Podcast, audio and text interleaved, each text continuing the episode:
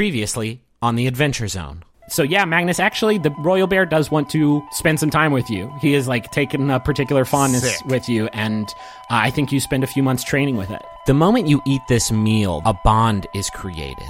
Imagine a long thread with one end tied around you and another tied around a person or a moment. And you feel it now because there's so much power in it. Taako. Your magic comes from Pan, and Pan's gone. Pan's not with you. Pan's not connected to you anymore. So you're tap like the source for your magic that you tap is now gone. And until further notice, Merle is completely disconnected from his divine source. Now, Lucretia, I need you to please stop conjuring up that barrier, all right? Because it's going to be the end of the world. I can't, there's nothing you can say that's going to make me stop this. I'm going to save us all, I, I promise. Lucretia's bubble goes completely opaque, and then suddenly Lucretia's gone. And miles away to the north, the south, the east, and the west, you see them.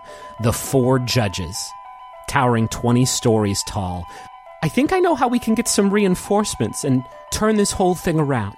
And she floats backwards and plummets off the side of the bureau, diving towards Phandalin below. I've got magic powers. And then I jump off and cast levitate on myself. Was that supposed to be a big reveal? And you don't seem to be standing in any kind of discernible room. Rather, in every direction, there are just rippling walls of the same black opal material that makes up the hunger.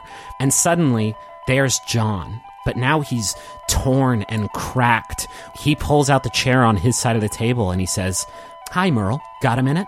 The lights inside of Fisher's Bell begin swirling. This bright blue light surrounds his tendrils and starts coursing out of his body entirely. And the baby voidfish, seeing this, it starts to change too. Its entire body is surrounded in bright green light. And then we see the blue stream of light followed by the green emerging from the Bureau's headquarters, spreading ever outwards to the world and worlds outside. Did you see them? Did you see the lights above? It's time to play your part in the Adventure Zone.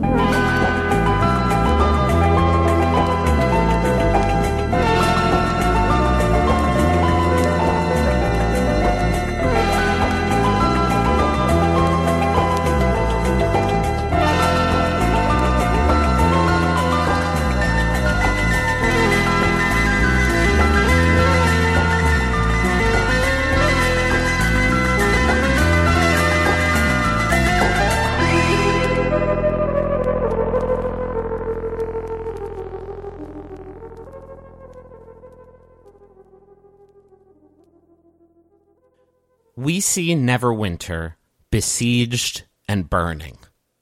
The citizens of this, the largest city in the world, take shelter in homes, shops, and taverns as an enemy they cannot see tears their town apart.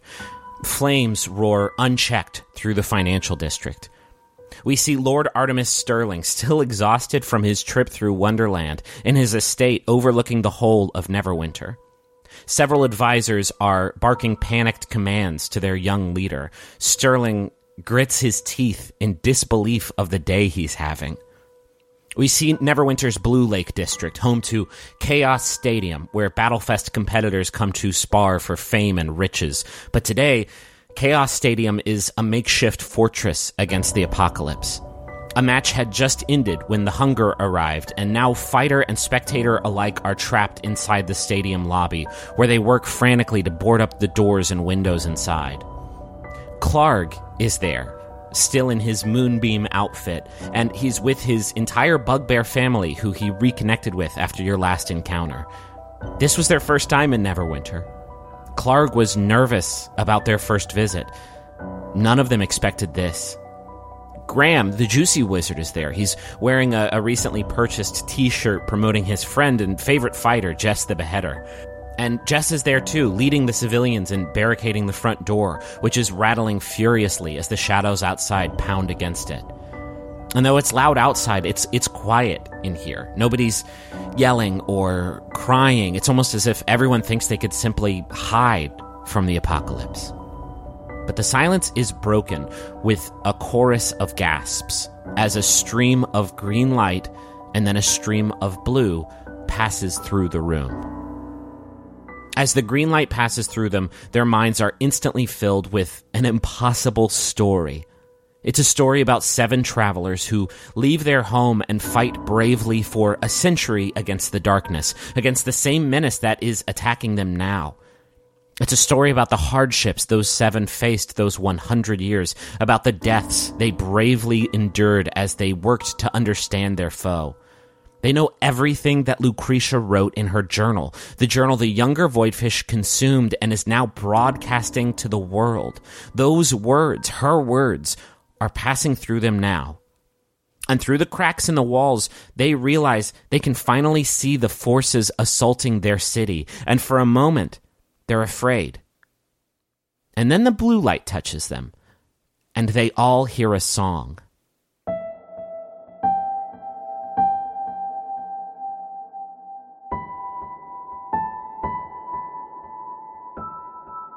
And the fear is gone.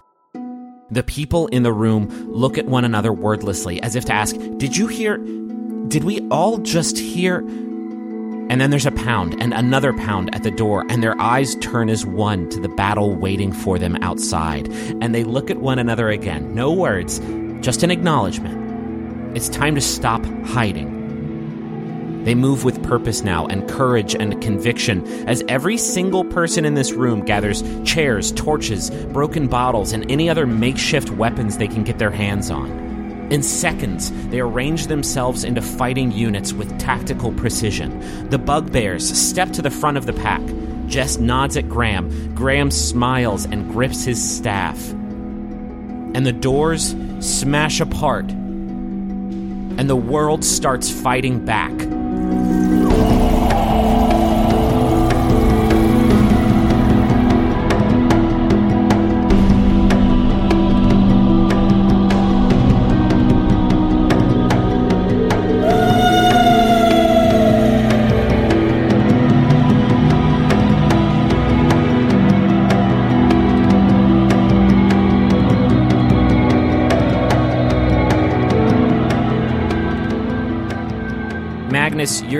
In the Voidfish's chambers. Um, only the Voidfish are both gone.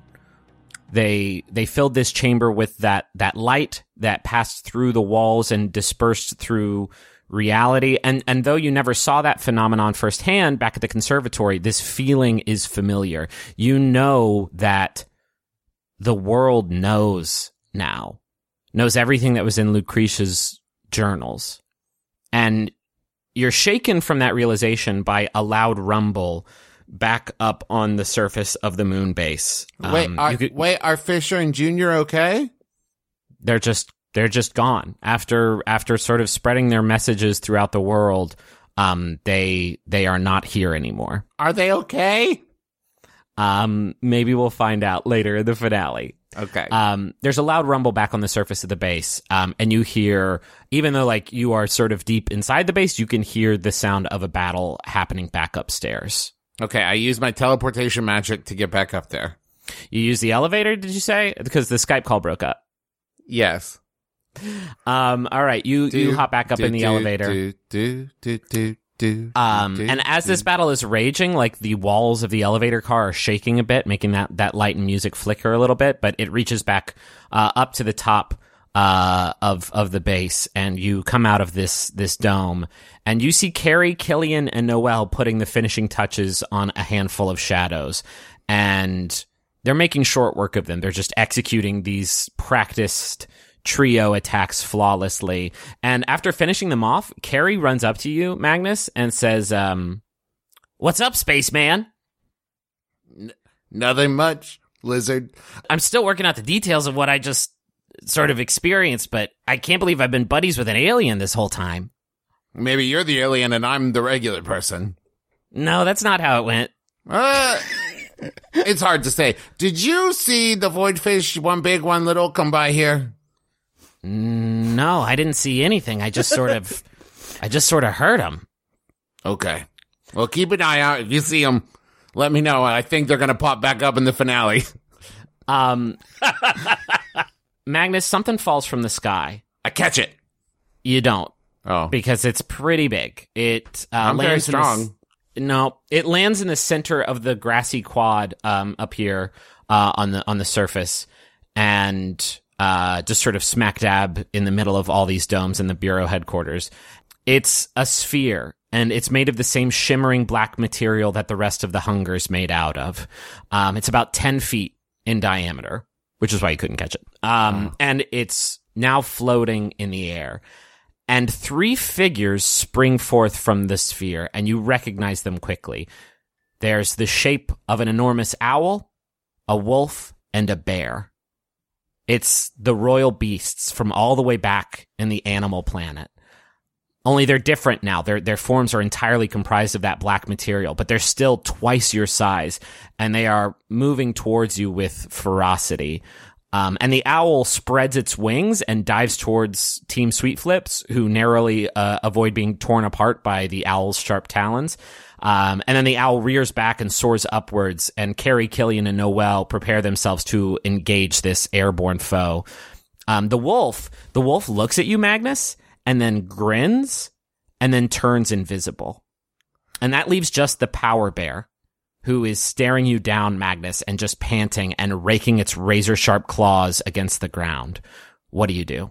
Uh, is this one of those circumstances where like there's a really clever answer, or is it like fight that bear?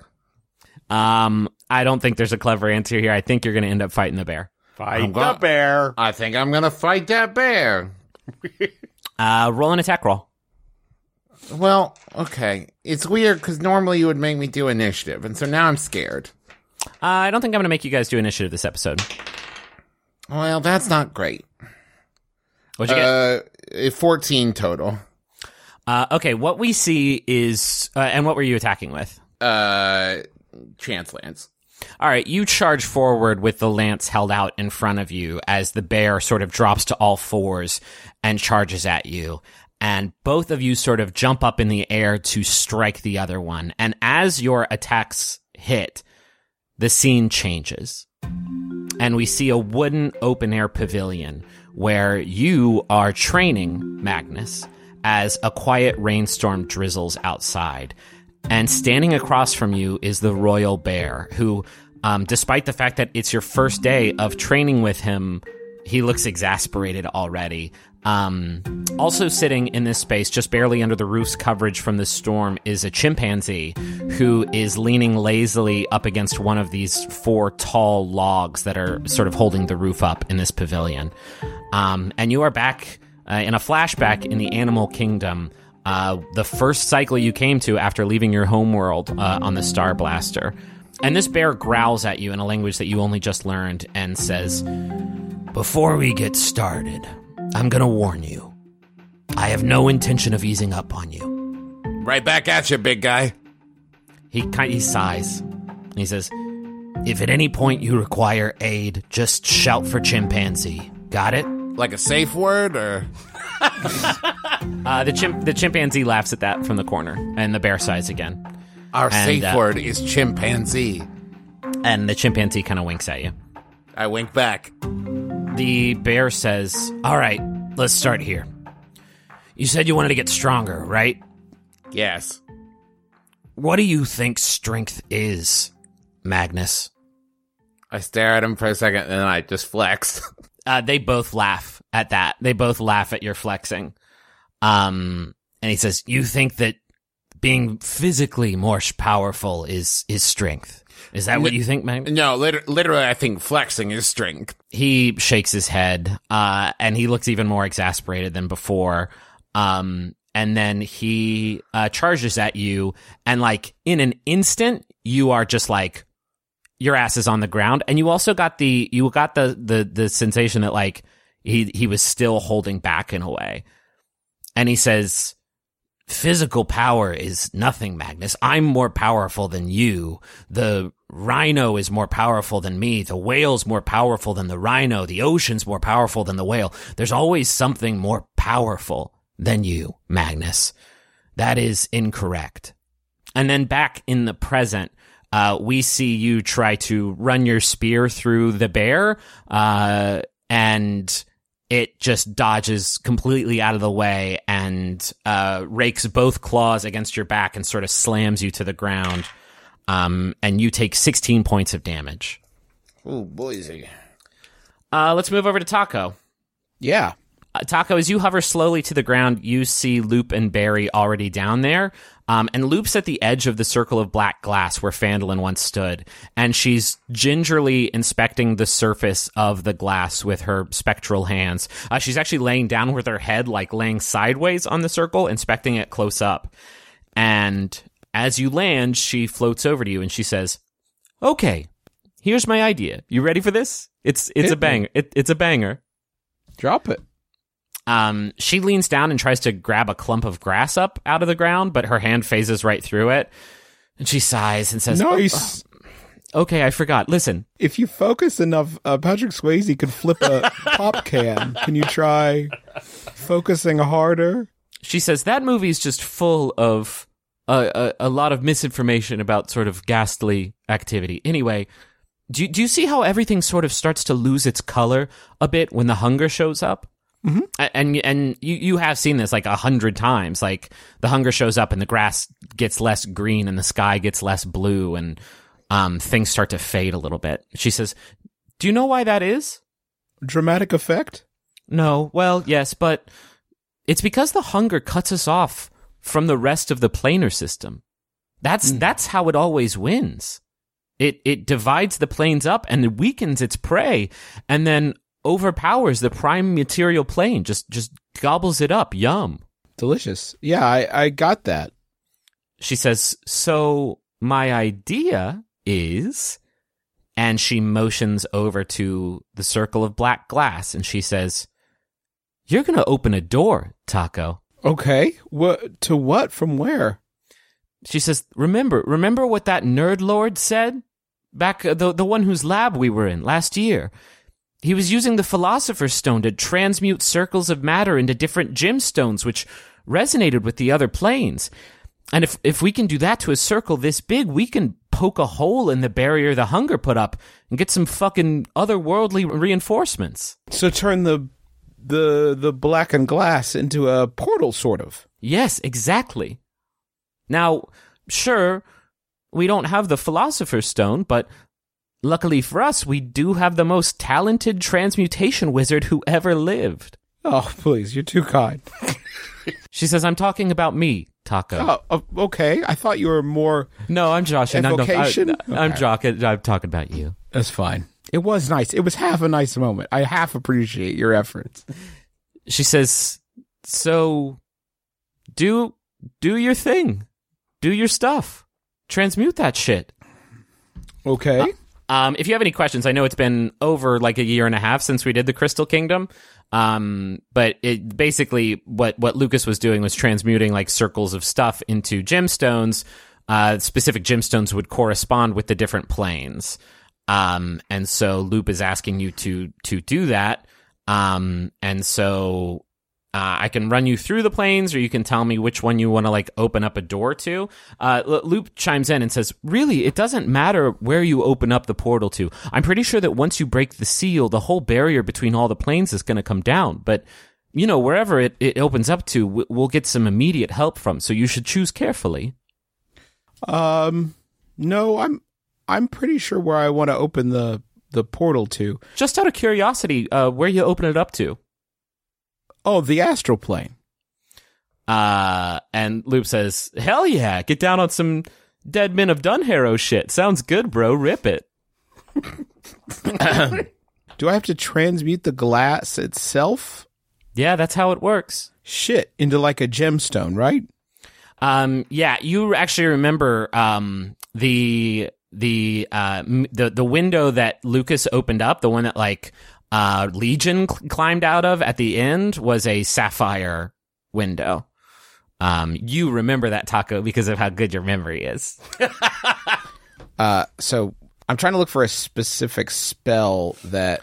Um, I don't think I don't think you need to do that. I th- I I- think like I think you can just roll r- Arcana and we'll we'll call it that because I don't think there is a spell that is transmute and this is when you transmute things, Taako. It's like a block of wood or a table that you turn into meat. Like you've never. This is a I, I'm pretty sure like a half mile wide circle of glass. This is a big fucking ask. And so I'm not sure your traditional magic will cover it. So I think just an arcana roll would be sufficient. Okay. Everybody step back. And I don't mean that in like the cool way people mean that. I mean like literally step back because I don't fucking know. Uh, they do. They, well, Lup floats backwards, but they both give you some space. 24.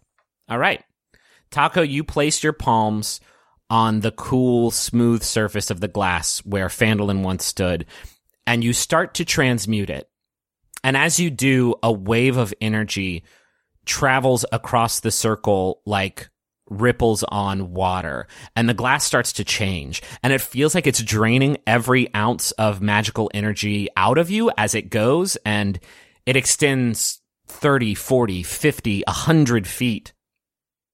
And then the ripple slows and it stops spreading and you feel yourself just empty. And the transmutation reverts and you're left kneeling in front of the same black circle of glass, uh, which is left unaltered. Should have rolled a 25. With a with a roll that good, I'm not going to. Uh, I, I had a system for taking spell slots, but I'm not going to do that with a roll that that dope. And Barry and Lup look over at the circle, and Barry looks kind of disappointed, and Lup says, "I, I don't know what to tell you, Taako. You've got to." And she's cut off as a tendril and then another, and then a third come crashing down from the heavens, landing several hundred feet away, and immediately hordes of shadows start pouring out of them, racing toward the three of you. And Barry draws his wand, and Lup starts preparing a spell, and Barry says, Lup, that's a lot of dudes.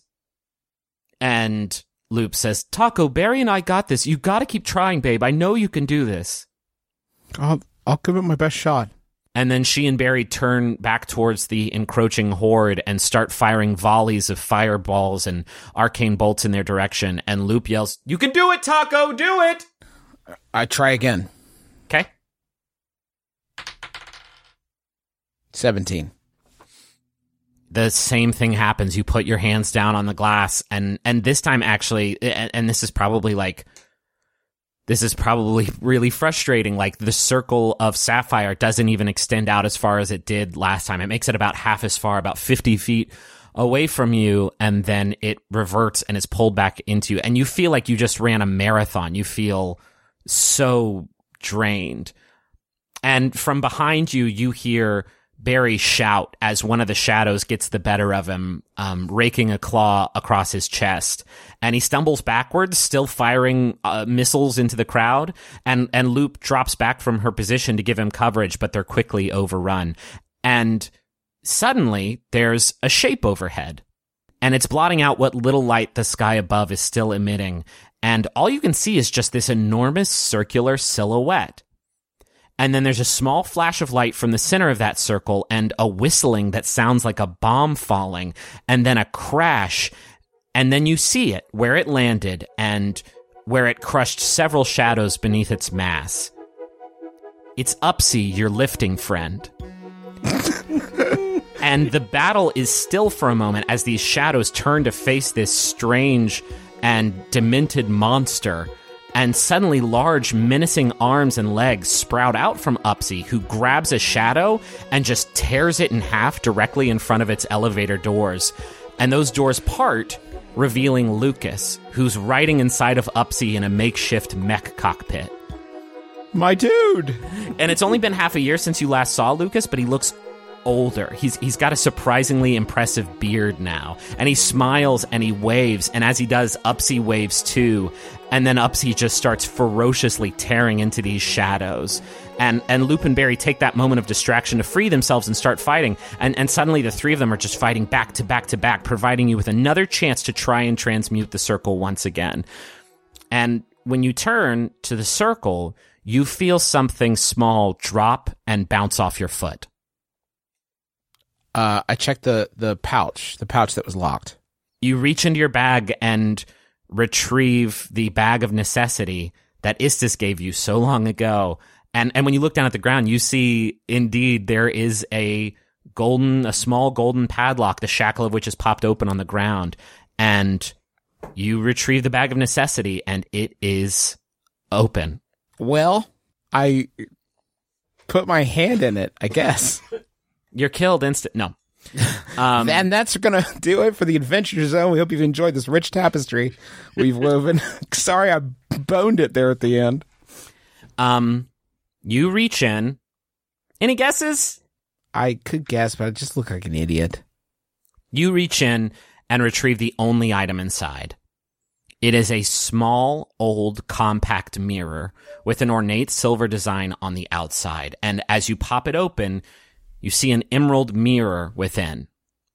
It's the same compact. I don't even know if you ever saw this. Um, that I think Magnus retrieved from Lucas's lab. Uh, that showed him another world, our world. And sure enough, as you look into that emerald mirror, you also see a scene from another world.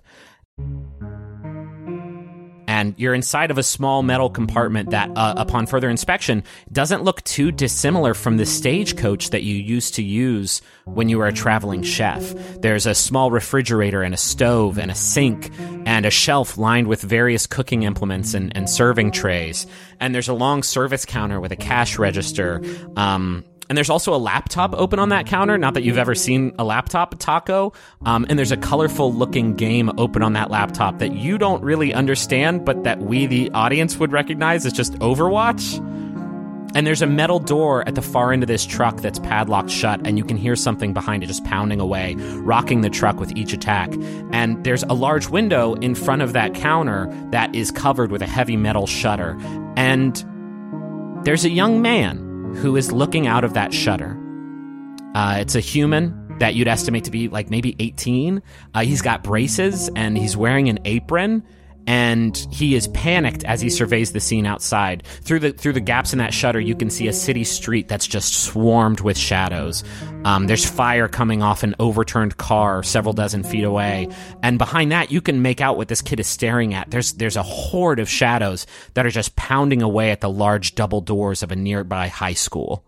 What do you do? Can he hear me? You don't know. Hey, hey, hey, kid. Um, the young man falls down from where he's looking at the shutter. His knees just buckle as he's startled, and he shuffles backwards away from where you're looking into this scene, and he's just screaming. I know, I know. Listen, um, uh, okay, um, He says, "What are you? What are you doing in my frying pan?" uh, okay, um, I'm in your frying pan. Okay, that's where. Okay, wow, Genji Main, huh? You, wow, oh, oof. Okay, um, As as he says that, you realize that sure enough, your perspective in the scene is from a rack of pots and pans that is hanging on the wall of this truck. um. He says, "How are you doing? What what's going on?" I don't know why you can help me, but I'm trying to fix what's happening. My name My name is Taako and I'm a wizard. God, I know that sounds stupid to you, huh? Uh, I'm a wizard. My name is Taako and I am pretty well fucked uh, right now. I am trying to do something that honestly I can't do. And I don't know how you can help me, but there is some way in which I am fairly certain you can because a goddess told me so. I know, it's a lot to take in. he he stands up and he says, "Wait a minute. I know who you are." He says, "You're you're Taako from TV. I heard your story." He says, "I I'm Joaquin. I, I'm I'm not even supposed to be here today, Taako. I'm filling in for my shithead brother. Uh, I I I don't know what I can do to help you, but I I'll, I'll, I'll try anything." And this young man stands up, and as he does, um, you can finally sort of see the front of the apron he's wearing. It's emblazoned with a logo that says uh, South Beach Tacos. And the print on this apron is unique. The whole apron is covered in a design that looks like flames. Uh, Merle, you are in this this black space, um, standing in front of a black marble table with uh, two high backed chairs, and on that table is a, a chess set. Um, the walls and floors and ceiling of this space, it's just all hunger. Um, and sitting in uh, a chair on his side of the table is John, who, uh, again, looks not great. His his body is sort of covered in these colorful rifts, um, kind of like the the stuff you see all over. And John says, "What happened to your eye, Merle? God, gods, what happened to your arm?" Well, I was just going to say what happened to your complexion. He says, "I guess we both look a little worse for wear right now, huh?" And he Well, I motions. don't know. I th- I kind of like how I look. You look like oh god, like puke. He laughs and he motions to the chair on the other side of the table from him and says, "Will you sit?" Yeah, yeah, sure. Uh, If I can reach it. Uh, you sit down. It's actually surprisingly comfortable for a black marble chair. Um, and he he says, um, "I want to apologize in advance for being out of conversational practice. The last conversation that we had was the last conversation that I had altogether. So, um, it's it's good to see you again." Well, thanks, John. Uh, uh, how long ago was that conversation? He says, um, I don't, you know, I don't actually know the answer to that question. You had that last conversation and we had it on the podcast, um, where John kind of laid out how he got to be the way he is. And then you said, fuck this and stopped like going to meet him. I don't know if that was close to the end of the century or if it wasn't. Um, I leave that up to you. Was that closer to like the end of your 100 years or was it, um, or was there like a break? I kind of thought it was like three quarters of the way in. Okay, yeah, I sort of figured that that was the case. So yeah, um, it's probably been like about about uh thirty years then, uh, including the like decade where you were in this world. Um, and he explains that to you, and he says, "I I've got to know, Merle, how'd you pull it off? How did you how did you hide it from me for so long? Uh, hide what, Johnny boy? The light, Merle. Please don't do that. The light of creation." Ah, I could I couldn't find it for over a decade, Merle. It was a bad situation. Um how did you how did you manage to hide it for that long? Uh, we were just really tricky, really cunning, and uh, I, uh, oh hell, John, I don't know, I don't know what the hell we did. He, I, I barely remember where I went to the bathroom last. I don't know what we did with the the the light. he kind of senses that you're being a little um coy and um his smile fades a little bit and he says, "Merle, you should know I'm not really in charge here anymore. When when the hunger stopped being fed, its priorities changed. It's it's not a sentient being looking for ascension anymore, looking to surpass existence and the rules that government. It's it's just hungry. The the purpose that brought my world together and turned it into this, it it doesn't care about that purpose anymore, Merle. It just wants to consume. And it's not going to keep me around for much longer, Merle. I failed it for over a decade. It's not just going to let that pass. I, I, I don't want you to keep any secrets from me, Merle. I just, I didn't bring you here to pump you for information. I, I genuinely just brought you here because I needed to say goodbye to someone. I just, I genuinely just want to chat. Is that is that what's going on with these rifts in your face? This this boss of yours is messing you up like that? Um, he says indirectly, I suppose, yes. Um, Well, let me help you. Well, wait. I when I had magic, I could have helped you, but you know, I don't. I don't have magic anymore. he smiles and he says, "That's very kind of you, old friend. I, I'm glad to hear you say that. Actually, you, I didn't know how this meeting was going to go. You know the rules of parlay. I brought you here, and so I suppose you could have killed me if you wanted to." And as he says that, um, bright white eyes appear all over the walls and floor and ceiling, and they're all like staring furiously down at John. And he clams up for a second and he says i guess that they would prefer that you didn't kill me. Uh, can we just talk? Can you tell me a story about your life merle? Tell, tell me anything. Maybe we can play a, a, another game. Um and uh, the the chess pieces uh, move uh, into the the starting position. He says just tell me anything about the last decade, Merle. We have so much to catch up on. Well, okay. I'll do that. Who goes first? Uh, he takes a white piece and a black piece in his hand and offers them to you. Okay, I'll take the white piece. And he says, "You go first. Tell tell Okay. tell me tell me something about your life, Merle." All right, John, I'll tell you something. I got a couple of kids.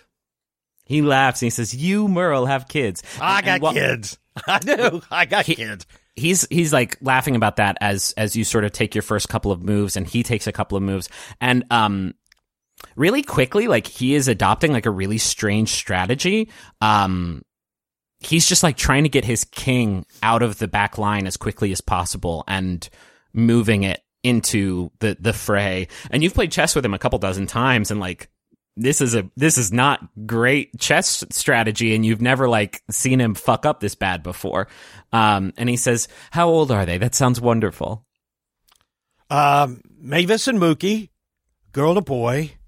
Mavis is, you know, teenage-ish. and Mookie is younger than that. I, I'm not real good yet at the, you know, dad thing. Uh, but, you know, I'm learning. I'm getting better about it. he says i'm not worried about you merle you'll get there and Yeah, well, as he says that Maybe not. as he says that, he moves the king uh, to capture one of your pawns. And as he does, you see these faint threads of light come off of the king and like ensnare the pawn and it, it pulls it into its mass. It pulls this pawn into the king piece. And as the pawn's form disappears into the king, those threads remain, um, now just bound around the king piece. And as this peculiar scene unfolds, John is just staring at you intensely, Merle. Magnus, you see, um, you see the royal owl swoop down, and, and right as Killian is about to intercept it with a crossbow bolt, the owl's eyes flash, and suddenly she's under its control. And she turns her bow towards you, Magnus, and just as she's about to fire, Noelle wraps her metallic arms around her from behind and restrains her. And Carey just leaps onto the owl's back, just stabbing it as it starts to take flight again. And then the bear is in front of you again, Magnus, and it looks like it's about to charge you. Okay. Okay. 29. Jesus Christ. Okay. I rolled a 17 plus 10 and with the bear mask plus 2. Yeah, that's a good roll. Okay. Uh, you, uh, r- Chance Lance again? Uh, no. I am going to grapple. Oh, shit. All right. Uh, I'm all going right. to attempt uh judo style to use its uh momentum against it and throw it. Okay, you. Uh, th- I think the bear sees you doing this, and although this bear is in like furious, nonsensical monster mode, you see just faintly, you see it retract its claws as if to say, like, "All right, motherfucker, let's wrestle." And it charges towards you, and I think your shoulders just slam together. And as you collide, we see another flashback, and it's the same scene. the The bear is picking you up off the ground of the pavilion, and you dust yourself off, and the chimpanzee's just kind of laughing in the corner. And the bear says, "Let's try again, Magnus. What do you think strength is?" Strength is uh being stronger than your opponent. Strength is being strong enough. Strong enough to do what? Win, survive. I I don't know.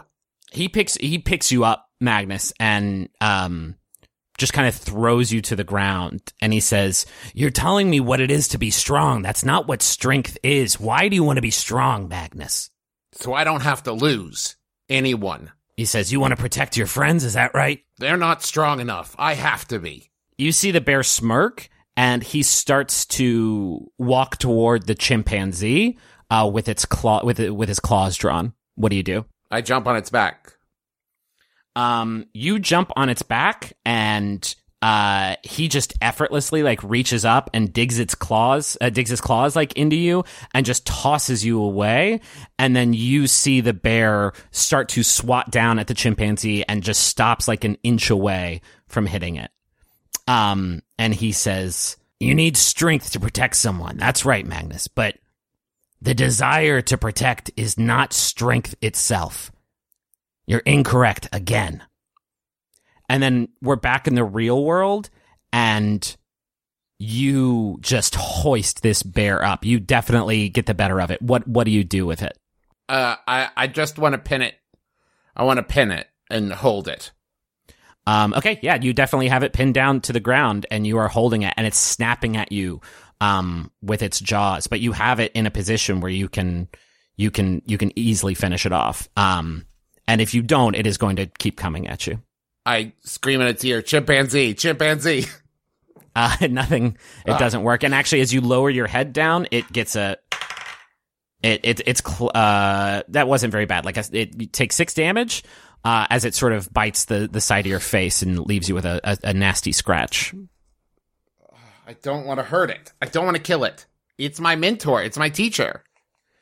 Um, whatever that was, whatever your mentor and teacher was, is nowhere to be found inside of this bear. This thing is, it's, it's gone completely feral and is just hell bent on destruction. I'm sorry, and I and I stab it. Okay.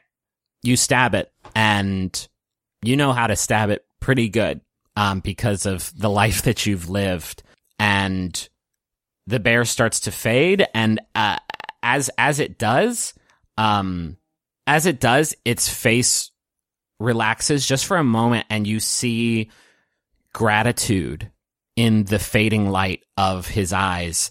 And then he blows away, um, turned to ash. And for just a moment, there is quiet. And then you're back on the ground with this horrible pain, um, in your shoulder. Um, uh, take 21 points of damage Ooh, Boise. um, as you feel the royal wolf pounce on top of you, invisible no longer, and he's got his full weight on your back. It's like a car is parked on you, Magnus, and he's just tearing into you. And then you flash back to one of your final training sequences with the bear. Um, and you you run at him and he, he throws you to the ground with a force that lets you know that despite his warning, he's been holding back until now, and he's leaning his full weight into your back, uh, just pinning you to the ground in a similar manner that the wolf is doing now. And you you hear a pop uh, in this flashback as your shoulder dislocates, and he's yelling now. He says, "Magnus, what is strength? What is the first thing I told you when you came in here?" Ugh. Ask for help. He leans in again and you hear another pop and you don't even know where that came from but it hurt like hell. Chimpanzee. there's a blur overhead and the sound of an anguished grunt. And from your perspective you can see that that corner and the chimpanzee is no longer there. He's standing over you and he's helping you up and he holds your arm and, and pops it back into joint and you see the bear lift himself up several feet away and the the chimpanzee is laughing because the bear seems to be stretching out a sore arm also and the bear speaks and says strength is a tool magnus. It's a commodity. You can spend it and spend it but everyone's got some and lots of folks are going to have more than you. But if you ask for it magnus other folks strength can become your own. That is what strength is, Magnus. Who gives you strength? How willing are you to ask for it? Pride and glory are the enemies of true strength, Magnus. Um, and he puts a paw on your shoulder and he says, In every warrior's life, there comes a moment where they are overpowered by a superior fighter. And then he, he lets you go and he wraps a, an arm around the chimpanzee and he says, But you keep friends nearby and you ask for help when you need it, Magnus, and you won't just be strong, you'll be unbeatable. And you're back in real time, and this wolf is on you, just biting away. What do you do? Help. You hear a sound like the shattering of all the glass in the world as the wall of the hangar dome in front of you explodes. And through that enormous hole in the wall, you see a Bureau of Balance transportation sphere fly through the air and collide with the wolf, who flies with a surprised yelp up and off the side of the moon base. And you see Avi peek out from behind the cannon inside of the hangar. And he quickly runs down the stairs and jumps through the hole in the wall and, and helps you to your feet. Um, he says, "Are you are you okay, Magnus?" Avi, that was sick. That was amazing. Um, the two of you walk over to the edge of the moon base where the wolf just flew off, and um, Avi's kind of like seeing to your to your shoulder, um, but he takes a, a beat and he looks over the edge and he says, "Do you want to say it or should I?" No, you take it. He says, "No dogs on the moon." Um, Taako, Joaquin is standing in front of you inside of the South Beach Tacos food truck and just asked what you want him to do to help. Okay, Joaquin, what's uh, what's your last name, Joaquin? Uh, uh, Torero? Okay, Joaquin Torero. That that is one name you will be known by, but for the rest of time immemorial, the world, our world, maybe your world, who knows, will know you as the man wreathed in flames. I know it sounds cool, and it is. One time, the oldest lady I've ever seen in real life told me that you were going to save my proverbial bacon. Um, I tap on the thing to see if it's just a, if I can get anything through it, or if it's just a communication thing. No, you can't. You can't seem to pass through it or pass anything through it. It's just a communication device. And he says, "Taako, I don't know what I can I can do from here. I could cook you up a meal if I could send it back through. I don't know if I could, you know, cook a cook something that would give you, you know, fucking magic power or whatever." Okay. I got a hunch. My whole life has been really long, and throughout it, I've been led to something. And I, I used to think it was to create something, and, and now I think it's to find you. I this is gonna sound weird considering my name, but I don't know what a taco is. Um I've gotten hints I mean, basically, if you want to call them taco prophecies, that's a crazy thing to say out loud, but I just said it. So here we are, I guess. I'm talking at you through a frying pan. Try to keep up, Joaquin. Um, but I, I think it's been leading me to you, to this. He says, "You want me to show you how to cook a taco, Taako?" Joaquin, I'll take one taco with extra destiny. he laughs and he says, "Yeah, fuck it. I'm I'm going to teach Taako how to make a taco." And and he races to action and he starts pulling ingredients out of the fridge and igniting the stove and heating up a pan. And uh, for a second, he actually reaches for the pan you're speaking to him from, and then thinks better of it and grabs one from next to you. Thank you very says- much for that. he says, "It's a shame that um you're not near a kitchen right now. I could uh, you could sort of do it alongside me, like a, a like a demonstration or something." Uh, yeah, I'm gonna let myself be seen being taught how to cook anything. Nice try. Taako, you hear a sound like fabric tearing. And on the ground, the bag of necessity swells up and tears apart as your stagecoach emerges from within it. And it looks beautiful, just like the day you started your tour, with a freshly painted sign hanging over the window, proudly proclaiming, Sizzle it up with Taako. All right, one more again. Uh, I climb in there and look for the the. I start getting my cooking shit together. Whatever Joaquin's got out, I'm following his lead.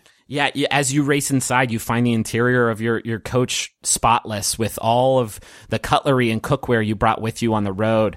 And on the counter in front of the stage, you see bowls containing ingredients, some of which are familiar to you. There's a, a tray of fresh ground beef and some tomatoes and some small ramekins with various spices and, and some you've never seen before. Um, and the stovetop is on and there's a pan already heating. And Joaquin says from the mirror, You ready? Let's do it. So um, we're gonna make some picadillo tacos. Um, first off, you want to dice up the potatoes and um, toss them in a pan with a generous splash of olive oil. Just get them nice and crispy. Okay, got it. Cooking. You you, you work through these various steps, um, And as you're working, you can see through the large window, uh, like sort of your presentation area outside, and you can see Lucas, Lup, and Barry still blasting away at the crowd. Only they're moving in like super slow motion. Time is is passing much slower outside of your stagecoach than it is inside, um, giving you time to prepare this meal. And uh, you, you finish that step, and Joaquin says, "Okay, so set those aside, and now you're gonna want to um, start your sauce. Um, you, well, I guess first off, actually, let's let's get the ground beef going. And you, do you have cumin?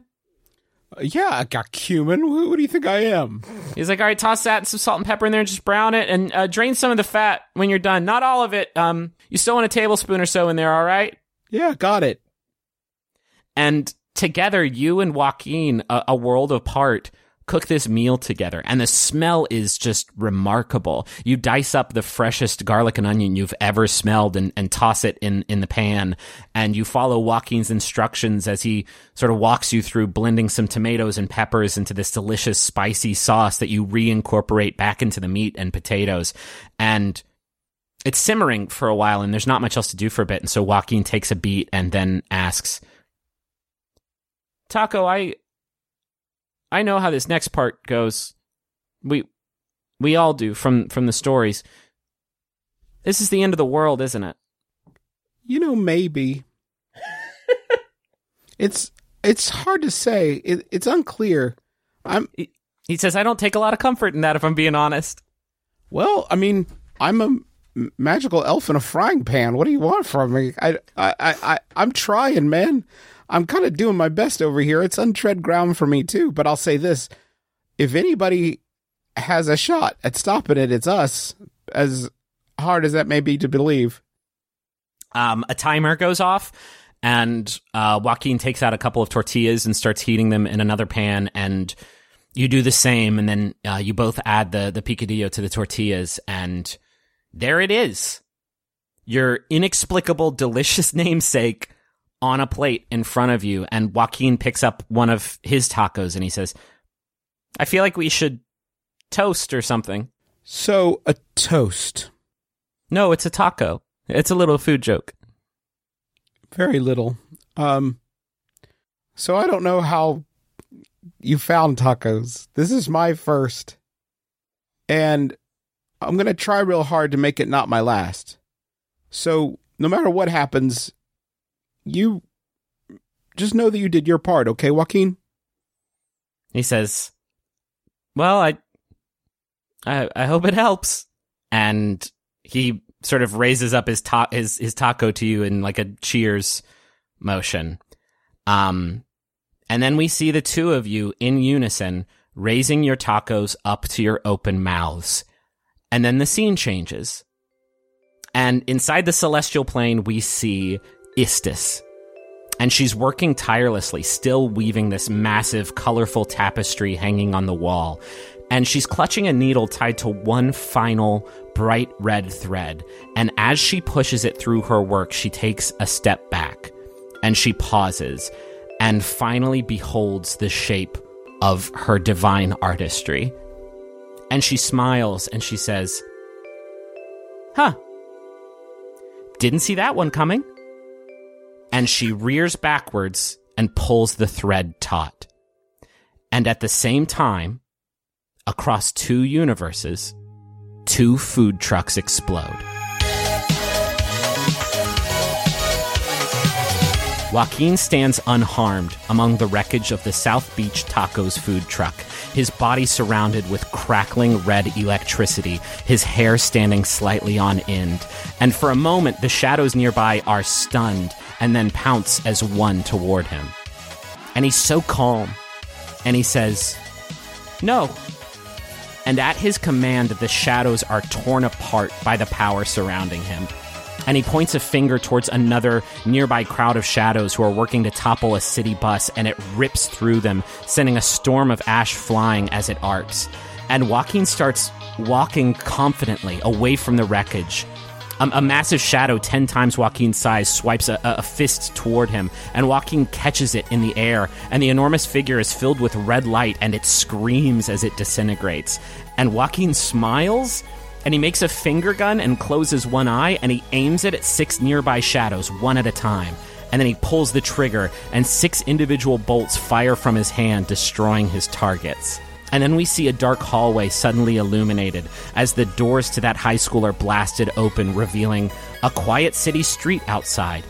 And Joaquin is there, still filled with this power. And he sees the terrified faces of the students and teachers inside. And he says, Everything's gonna be okay.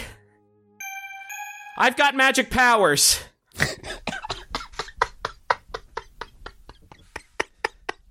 Taako, you're standing over the rubble of your own stagecoach, right in front of the circle of black glass, and you're filled with that same power. And you hear your sister behind you shout, Holy shit, are you okay? Yeah, I'm pretty fucking great. I'm gonna turn this glass into the blue one. That is a. Oh, you don't need to roll for that, son. Oh, hell yeah. As you touch the black glass, you feel that power just discharge out of you. It shoots out of your hand, and there's no ripple. There's no slow conversion of the glass. It's just sapphire. And as it changes, it's almost like you threw open the doors of a wind tunnel. Your your hat is knocked off and, and thrown several dozen feet backwards, landing in grass that has already started regaining its color. And and shades of blue peek out of the sky above. And all across this world, heat becomes hotter and water becomes wetter and light becomes lighter and shadows become darker. In the sky above, streaks of divine light race through the sky as the planes are reconnected at last. And from the sapphire window, something starts to take shape.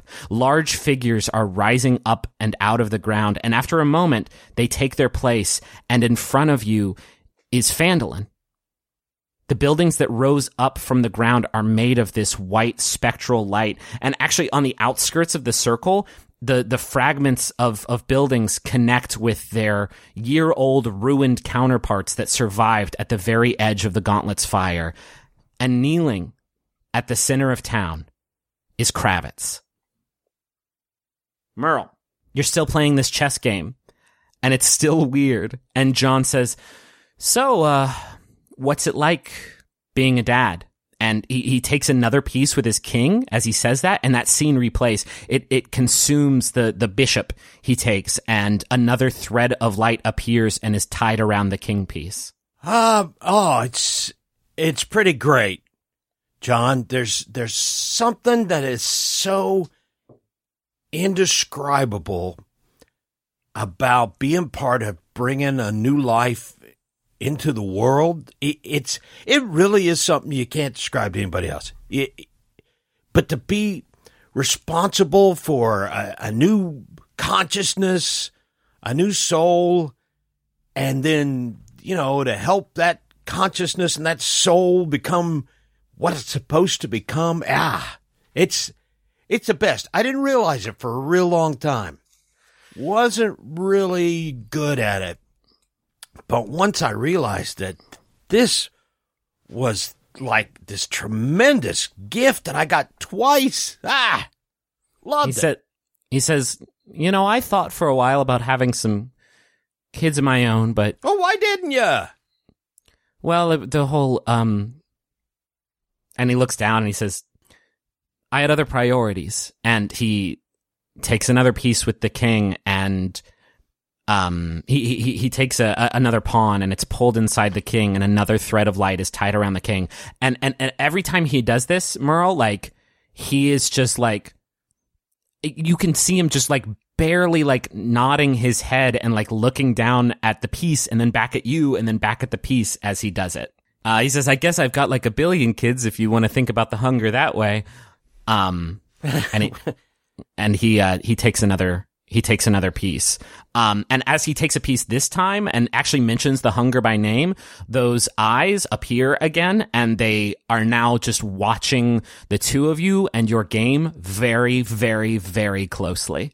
Well, John, you want to share a little bit uh, about yourself with me? Tell me a little story about yourself. I mean, that's what friends do. We exchange stories. I exchange a story about kids. Uh, You know, you haven't really told me much about what you did before you were, you know, a, a, a world crushing avatar for a gigantic evil force. You know, what did you do for, for a living? Well, I was a motivational speaker, Right. Merle, and he he Merle he is fucking staring at you and he says, "I told people what they needed to hear." And as he says that, one of your pieces moves of its own volition uh, and approaches John's king. It's a knight. And as the knight moves towards the king, the piece actually animates. And there's there's a mounted rider on a horse, and this rider raises a sword and rakes it across the king and cuts all of those glowing threads that are surrounding the king. And suddenly John's king explodes and all of the pieces that it had consumed come flying out of it and go scattering across the table. And when that happens, the room around you screams and, and those eyes start burning and they're squinting with rage. And suddenly hands attached to these, uh, long arms appear from the, the walls and the floor. And John stands up from his chair with a start, but he's too late. These hands are just tearing at him and those, those rifts all over his body start to expand. Um, and a group of arms reach up and grab his legs and start to pull him down into the floor. And he's screaming and he's reaching for you, Merle. What do you do? I wrap my arms around him. I grab, I run to him, I grab him, throw my arms around his chest, lock my hands behind his back, and try to pull him out. All right, you you wrap your arms around John and unintentional or or no are giving him this embrace as you try to pull him up and out of the ground as these hands keep pulling him. But that the hands just have him. There's so many. They're so strong. Um and his waist is in the ground and his stomach and chest and he's trying to keep himself out with his arms, but there are arms grabbing his arms and pulling those down into the ground.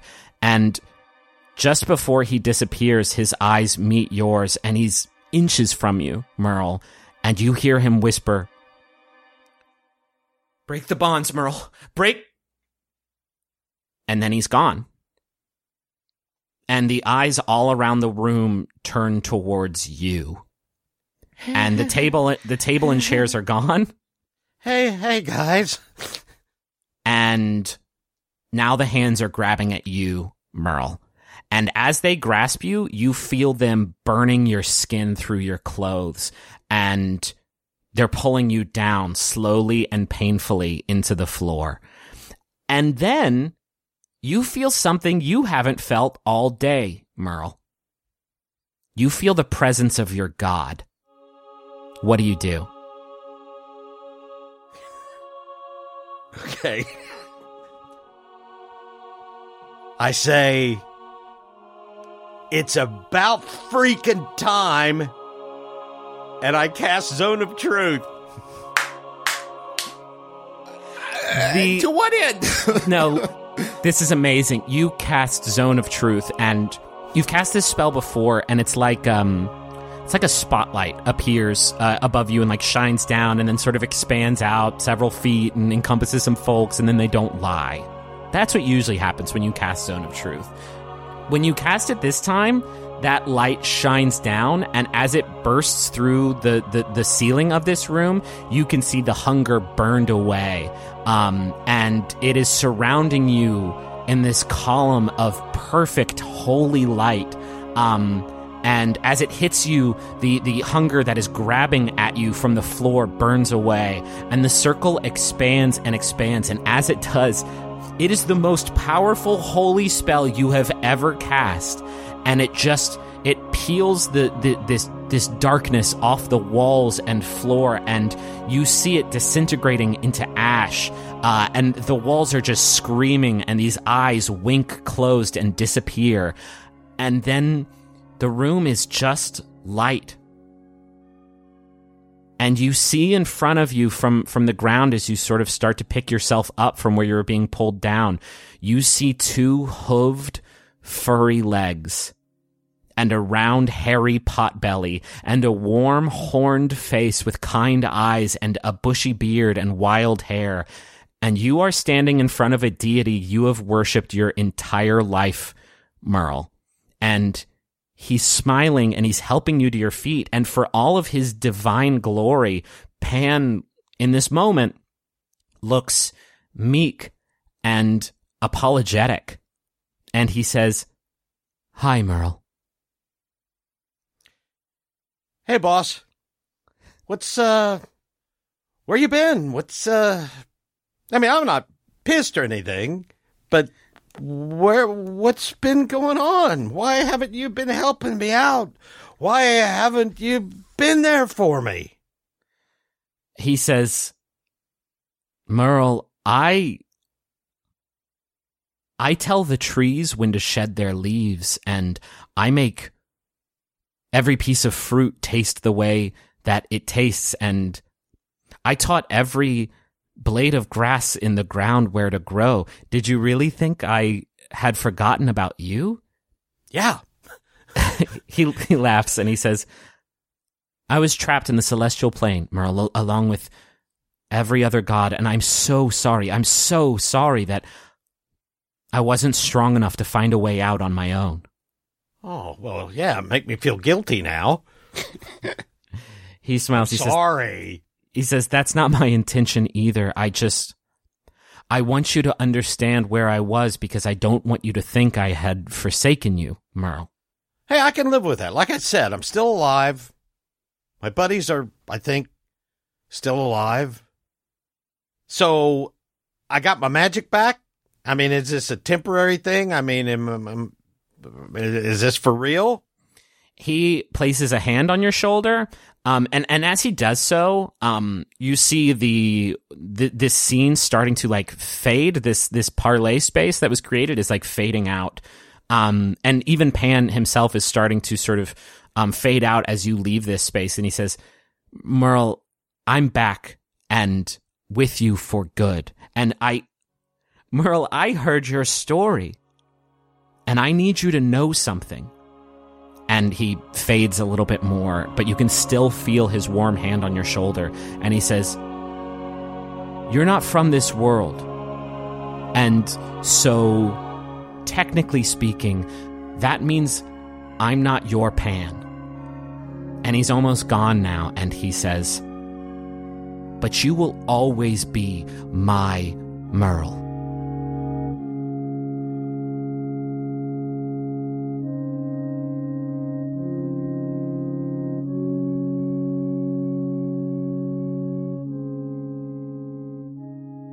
Hey everybody, this is Griffin McElroy, your dungeon master, your best friend, and your tardy boy because the episode's late. Sorry everybody, it's been it's been a week. Um, it's this is like the, I think it's probably gonna end up being the longest episode we've ever done, and one of the more ambitious episodes we've ever done. And I really didn't want to rush it. None of us did.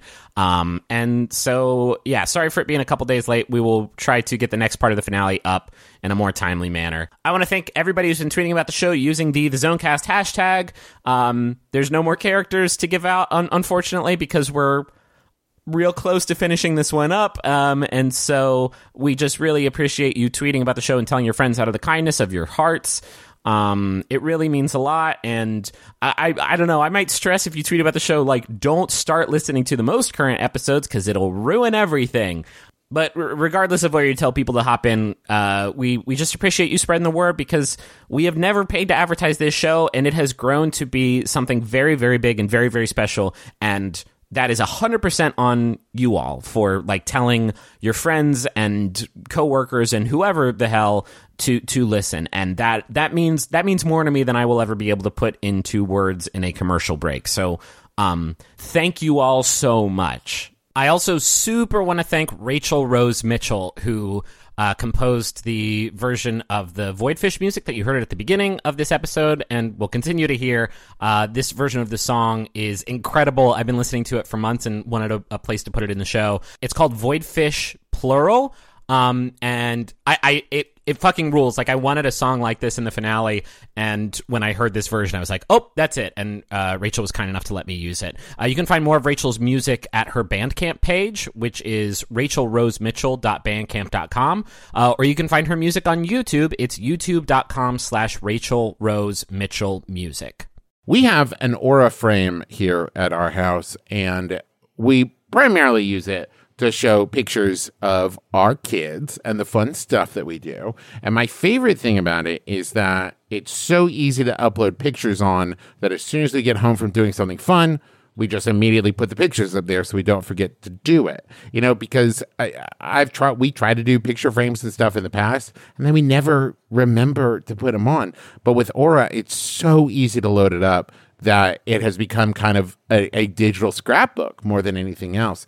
So if you have been looking to get the pictures that are trapped in your phone and set them free in a way that other people can see them, might I recommend Aura Frames. They're stylish, they're easy to use, you're going to love it. And it was named the number one digital picture frame by Wirecutter, and for a good reason. It's so easy to set up, and they have different frame options, all kinds. And the best part is it comes with unlimited storage. So, right now you can save on the perfect gift that keeps on giving by visiting auraframes.com. For a limited time, listeners can get $20 off their best-selling frames with code ADVENTURE. That's A U R A frames.com promo code ADVENTURE. Terms and conditions apply. Hello, it's me, the internet's Travis McElroy. Yes, that's right. Powerful influencer Travis McElroy. You know, people are always asking me, Travis, how did you become such a powerful influencer in the world? Well, I'll let you in on my secret. It's Squarespace. Yes, that's right. Squarespace, the all in one platform for building your brand and growing your business online. You can stand out with a beautiful website, engage with your audience, and sell anything your products, content you create, or even your time. What, what influencer doesn't do that? I ask you. I'll wait. That's right. None of them. They all do that, and you can do it with Squarespace. Okay, here's uh, just as an aside. You can also use Squarespace even if you're uh, not an influencer, um, and even if the idea of being an influencer uh, makes you throw up a little bit in your mouth. Don't worry, Squarespace is still useful.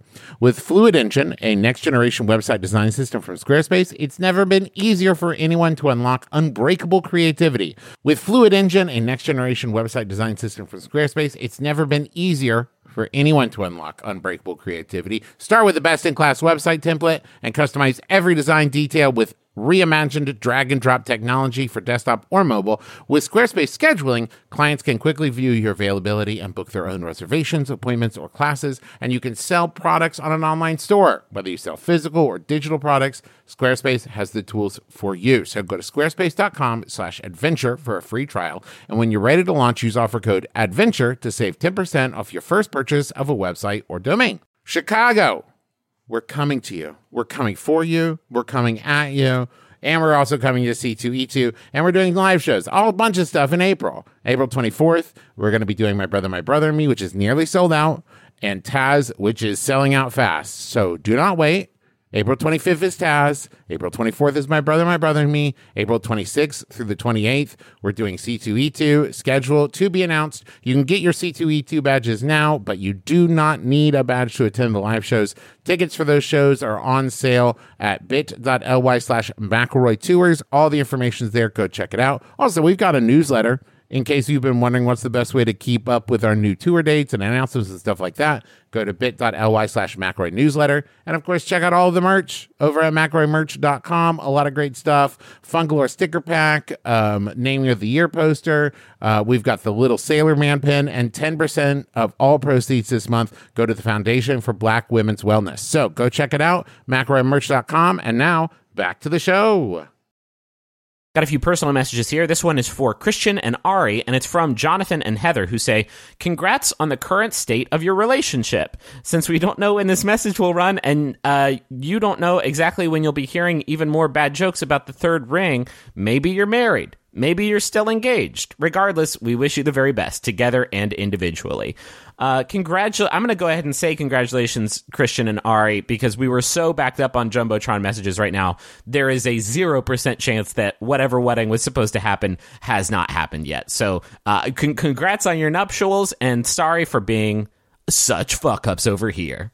Here's another message for uh, Carmen from the tapes and Cressida. And it's from Barney and Finra, who say, Thanks so much for fixing slash building our fantasy cottage so we could move into Neverwinter. How you did it with only a skeleton arm and sacred flame, we'll never know.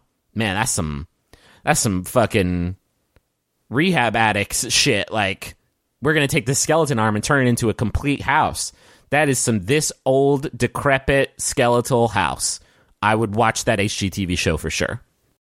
Um, I want to thank everybody who came out to our live show at San Diego Comic Con. It was uh, a ton of fun. We are going to be putting that live show and the uh, Austin live show up uh, once we finish the campaign here in a little bit to, frankly, give us a little time off to recuperate from the emotional exhaustion we're all experiencing right now. Um, I also want to tell you all, uh, we, we told a, a, bunch of the folks in the audience this, and we've been tweeting about this uh, sort of here and there, but pre orders are now available for the Adventure Zone graphic novel, the first graphic novel, uh, which is an adaptation of the first arc of the podcast, Here There Be Gerblins, um, that we all work to adapt with art by Carey Pietsch. Um, the cover is now public. You can go and look at uh, what it looks like, and you can also pre-order it right now. Uh, the easiest way to do that is to just go to theadventurezonecomic.com. Uh, we've been getting a ton of pre-orders, and it is very humbling, and we appreciate it so much. And if you want to get this book, it comes out next year, so there's a little bit of a wait. But if you want to pre-order it now, it is uh, theadventurezonecomic.com. The next episode is going to uh, be up hopefully on time, although it will probably end up being another gargantuan uh, episode on uh, August 10th, which is my daddy's birthday. And I'll say this because I'm not 100% sure, but I have a feeling that it might be the final episode of this campaign. What's up? I do I do not know that, and so I'm going to give myself a little bit of wiggle room in case we end up recording for like three hours and we still don't get through it and decide that it should be two episodes. But we are I'm I'm saying like 75% chance the next episode's the last one of this campaign. And I'm saying that because I did tell you uh, that I would give you a heads up when the finale was actually coming. So um, stay tuned. I'll probably tweet about if that changes, but August 10th, Daddy's birthday, episode 69, the stars are aligning. And it may it may be the final episode of the campaign and we will tell you what is coming up after that. I do have to stress again the podcast isn't ending. We have big very very cool plans for what we want to do next. I'm very excited for where this show is about to go. Um, and i'm very excited to tie all this up. This is uh, this is like I say this all the time, but this is like the biggest creative endeavor that I've ever been a part of, and I'm I'm I'm so proud of it. And um, like connecting these pieces that we have been scooting closer and closer together for three years now.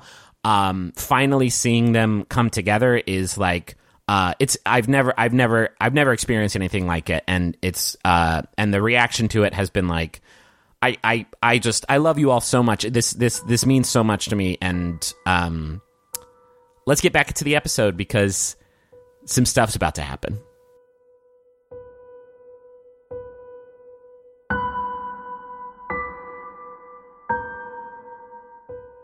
We see Gold Cliff, and its skyscrapers and gold capped roofs look muted without the desert sun's light.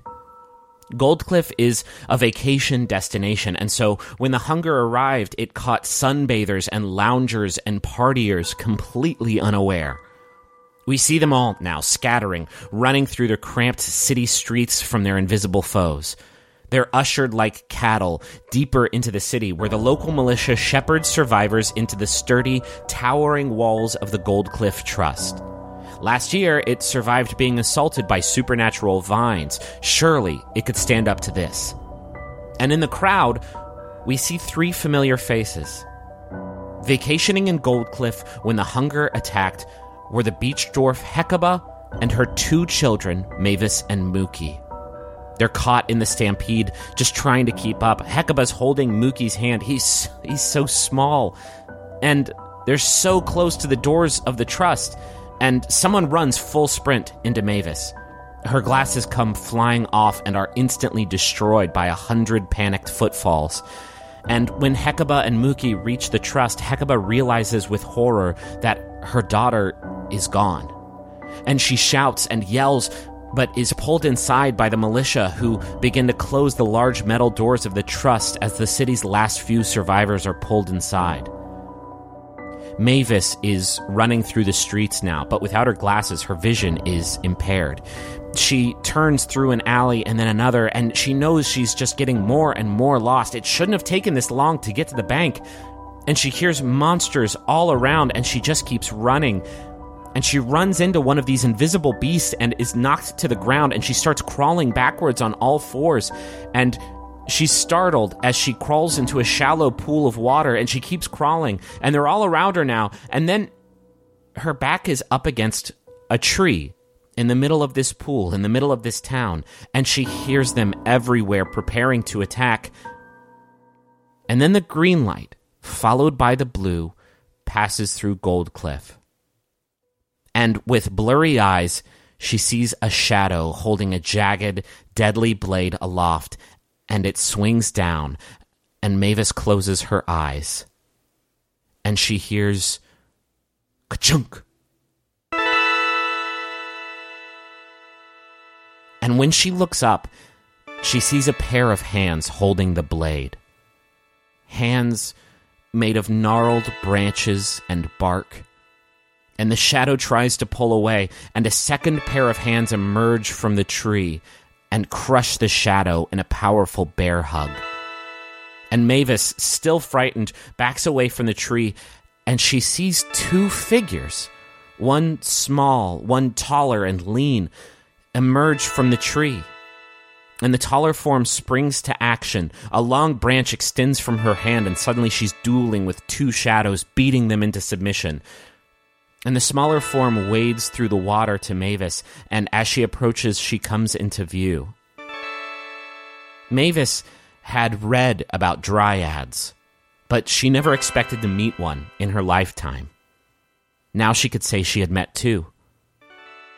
And Hurley leans down, her smiling face beaming beneath a canopy of cherry blossoms, and she says, You're safe now.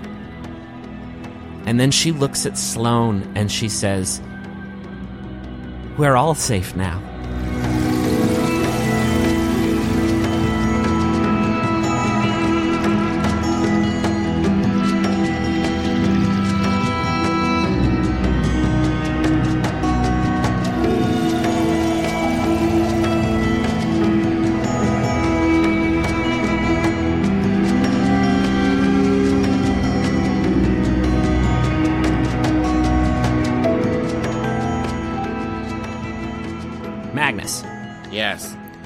Uh, Carey, Killian, and Noelle have dispatched the royal owl. And How many licks did it take?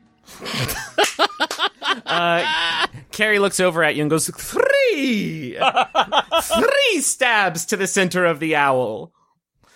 And for a moment, everything is quiet. Um, but soon everyone joins you and Avi where you are, kind of at the edge of the moon base to observe what's in the distance because one of the judges to the south is getting a little too close for comfort and it is clambering across the Stillwater Sea, um, which to scale, it looks like just a puddle that this judge is being merely inconvenienced by. And you behold its form with terror. Um, because if it reaches a city like the nearby Rockport, it is going to just lay it flat. And Killian says, fuck. Yeah. And you hear Noelle say, holy crap. Yeah, that too.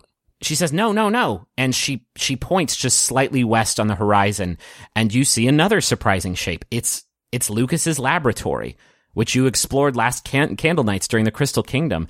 And you see Noelle move to action. You see this small satellite dish pop out of her, her shoulder and she sort of waves it towards the lab and she says, well, there's Lucas's lab, but he's not on board. It's empty. Now, who's steering it? She says, it must be an autopilot. She says, oh. Oh? She steps towards the edge and she turns towards everybody and she says, I've got to go. Noelle? I can I can stop that big bastard, but I I gotta go. Uh, and Killian and Carey look like confused and, and worried as Noelle says that. And she laughs and, and turns to you, Magnus, and says, Hey, that was the deal, right? Kravitz said I could stay till I I did what needed to get done, and it it looks like this needs to get done. Um, and she lumbers over to Killian and Carey, and Carey's just fighting back tears. Um, and Noelle wraps her long metal arms around both of them, and she says, "Thank you, girls. Thanks for, thanks for giving me a home." And she sees Carey starting to tear up, and she says, "Well, don't do that now. I, I died once before, and it's, it's not so bad. I, I promise. I'm, I'm gonna see you two again." And she comes over to you, Magnus, and she says, "Magnus." Thanks for not ripping my arms off, Magnus. and she gives you a big hug and she says, "And thanks for thanks for helping me get a second chance." No one deserved it more than you. Thank you. And she takes a step back from all of you and she says, "If any of you ever see Lucas again, apologize for this next part." And Noelle Red Cheeks stirs one last time inside of the hug sized robot that has served as her shell these past few months. And she looks at her friends through her borrowed eyes and grips her fist tight. And she turns back towards Lucas's lab and she says, Hero time. And her robotic form collapses as her spirit's light fades from that shell, and suddenly you see Lucas's lab illuminated in that same light, and it it pitches slowly at first, but it rapidly gains momentum and arcs like a bullet into the judge. And as they collide, the horizon is immersed in a light too brilliant to look directly at. And seconds later, the sound of the explosion follows.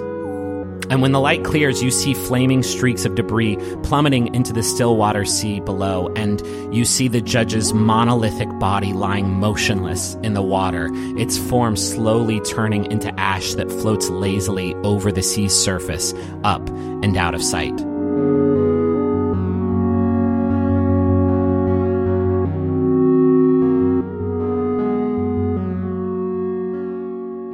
Taako, Kravitz stands up in front of you and he says, uh, I guess in his non-affected accent, he says, "How, how did you do that?" I run over. I'm already kissing him.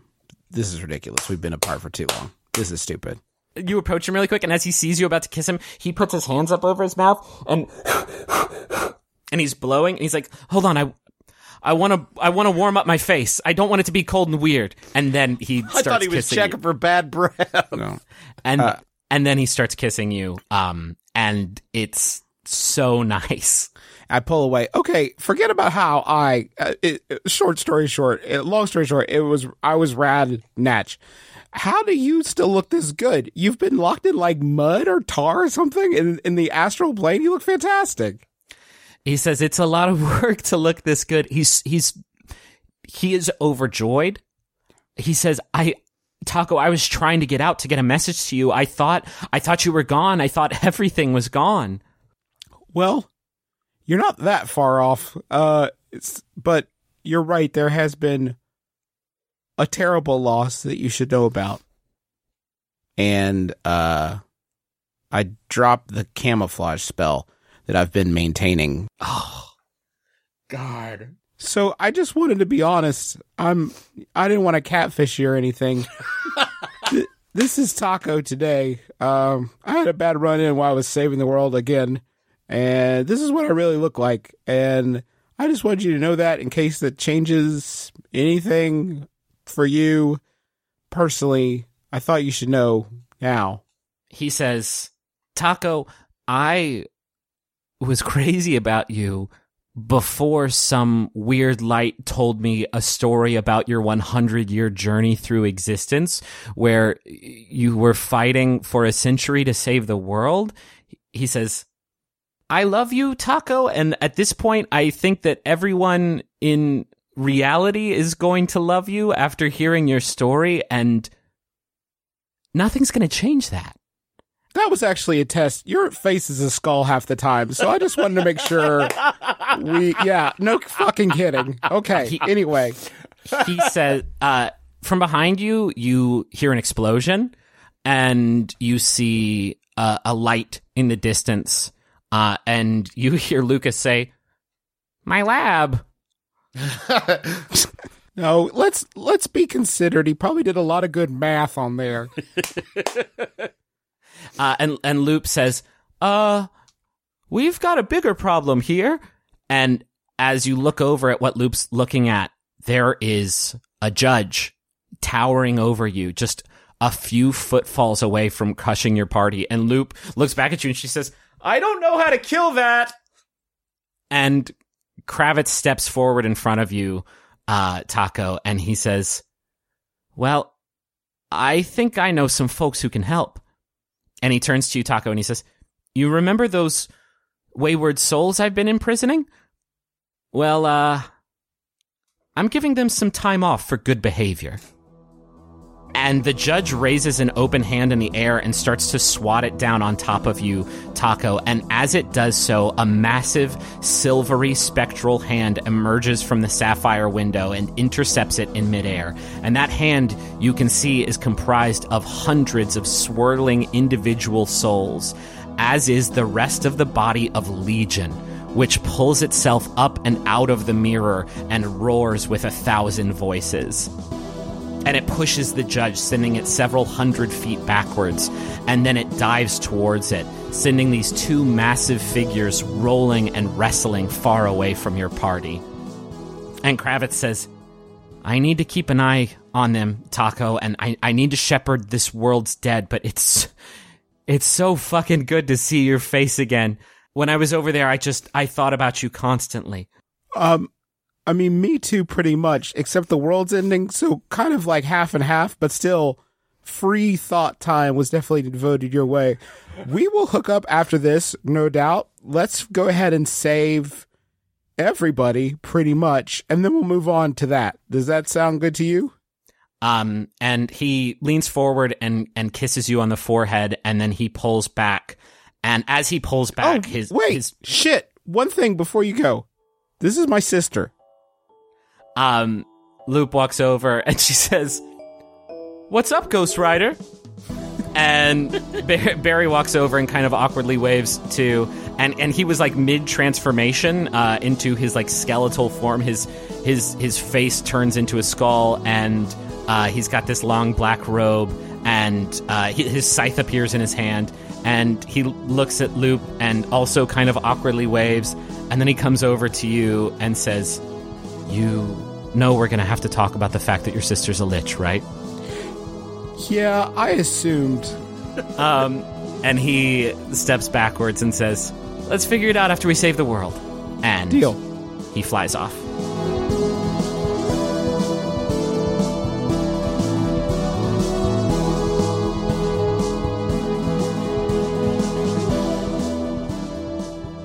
Merle, you Merle's are just back. walking around, lifting his eye patch, so these beams are coming out of it, and blasting stuff, and he's saying, "Truth beams, truth beams." Um, no, actually, you're you're uh, lying uh, in uh, uh, some mud on the side of a straight dirt road, um, and that that is where you sort of awaken after being in in the parlay space. Um, and and this dirt road, it, it it's cutting through a, a forest of these sparse pine trees. And as you stand and sort of get your bearings, you see the bureau headquarters still floating in the sky, um, several miles down the road. Um, and in the opposite direction, away from the bureau, a horseless wagon, uh, almost like the battle wagons you saw um, in in Goldcliff, is racing toward you, uh, and it's leaving a horde of shadows completely in its dust. And it it rolls to a stop directly in front of you, and the heavy wooden door on its side swings open, and you hear a voice say, "Hop aboard, little Gerblin!" And there's Cassidy, and she's wearing a poorly tailored suit and she's reaching a hand out toward you. You're, you're not going to hit me with a shovel, are you? I put that chapter of my life behind me. I'm the mayor now. I'm clean and sober. Well, Sister Sue, let's get rolling. Uh, she grabs your wrist and pulls you on board and slams the door of this wagon shut behind you. And you kind of reel as the wagon kicks back into high gear, tearing down the road towards the headquarters. And inside this wagon, you see so many familiar faces from the town of refuge. Um, Ren is here and she's clutching her magic rod and, and looking backward out a small window at the shadows chasing the wagon. Um, and Paloma is sitting on a cushion on the floor, uh, peering deeply into a small crystal. And through the front window, you can see Luca and Redmond driving the wagon. And, and Luca sees you hop aboard and, and waves. Um, and sitting opposite the door you just came in is June, and perched on her shoulder is a small red bird that you recognize as Roswell, who chirps happily as you enter the car. And a- as you enter and the door shuts, Roswell flitters over to to your shoulder, and everyone greets you warmly. And Cassidy says, "What the heck are you doing, lying on a dirt road in the middle of the apocalypse?" I have back issues. no, I just uh I don't know. I did you know hook hooked back up with my god, and you know it it was it was kind of tiring, but um. Well, we can talk about this later. Are, are you are you here to help us uh, save the world? Um, June says, um, well, uh, Paloma brought us here. A- actually, she said she had a feeling that she'd be seeing you today. She she has something that she wanted you to see. And Paloma motions you towards another cushion next to hers on the floor, um, and, and gestures for you to sit. And she says, God, I gotta conjure up my fucking Bjork voice again. Hold up. Merle, I wanted you to see something. This, and she holds the crystal up and she says, This is my last prophecy, Merle. All the other prophecies, they showed me the, the end of the world, but this one, and, and she takes your hand and sort of like stretches out your fingers and puts the crystal in your hand and she says, This one hasn't shown me anything. Maybe it just doesn't work, but maybe, maybe there's another way that all this can end. Can you keep it safe for me, please? You got it. Consider it done. And Roswell says, We heard about your story, Merle, all, all of us. It's unbelievable. We we owe you such a huge debt for what you did in refuge, but but we have to ask more of you now. I, I know you can stop this, Merle. I I don't know how, but and Roswell's interrupted as the wagon screeches to a halt, and you hear Luca shout, Holy shit! And Cassidy just reflexively like springs out of the door of the wagon and Rin follows.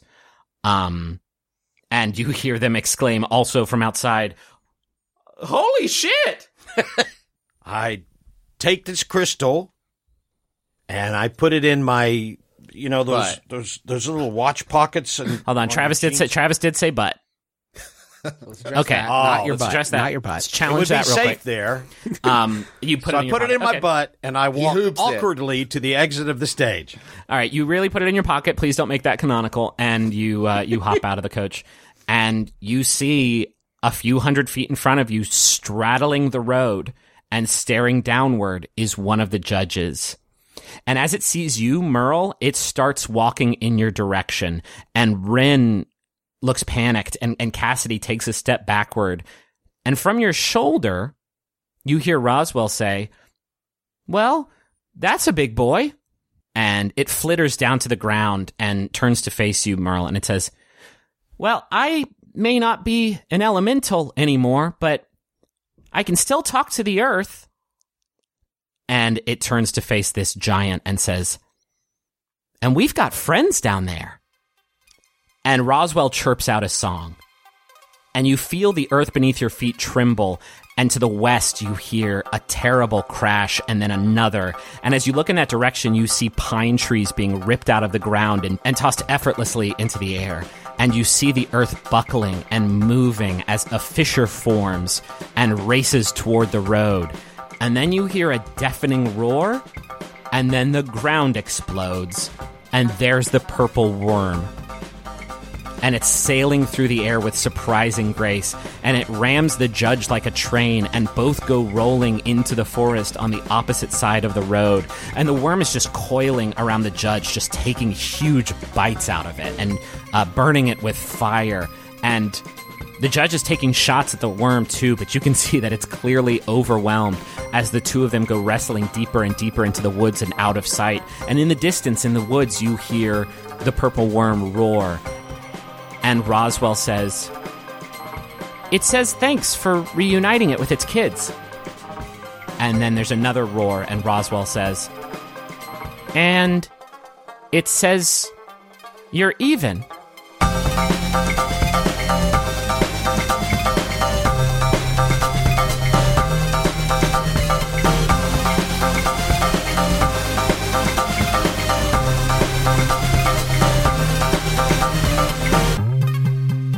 The three of you have regrouped uh, on board the Bureau of Balance headquarters. Magnus, first you saw uh, Taako, Lup, and Barry flying up over the edge uh, m- magically.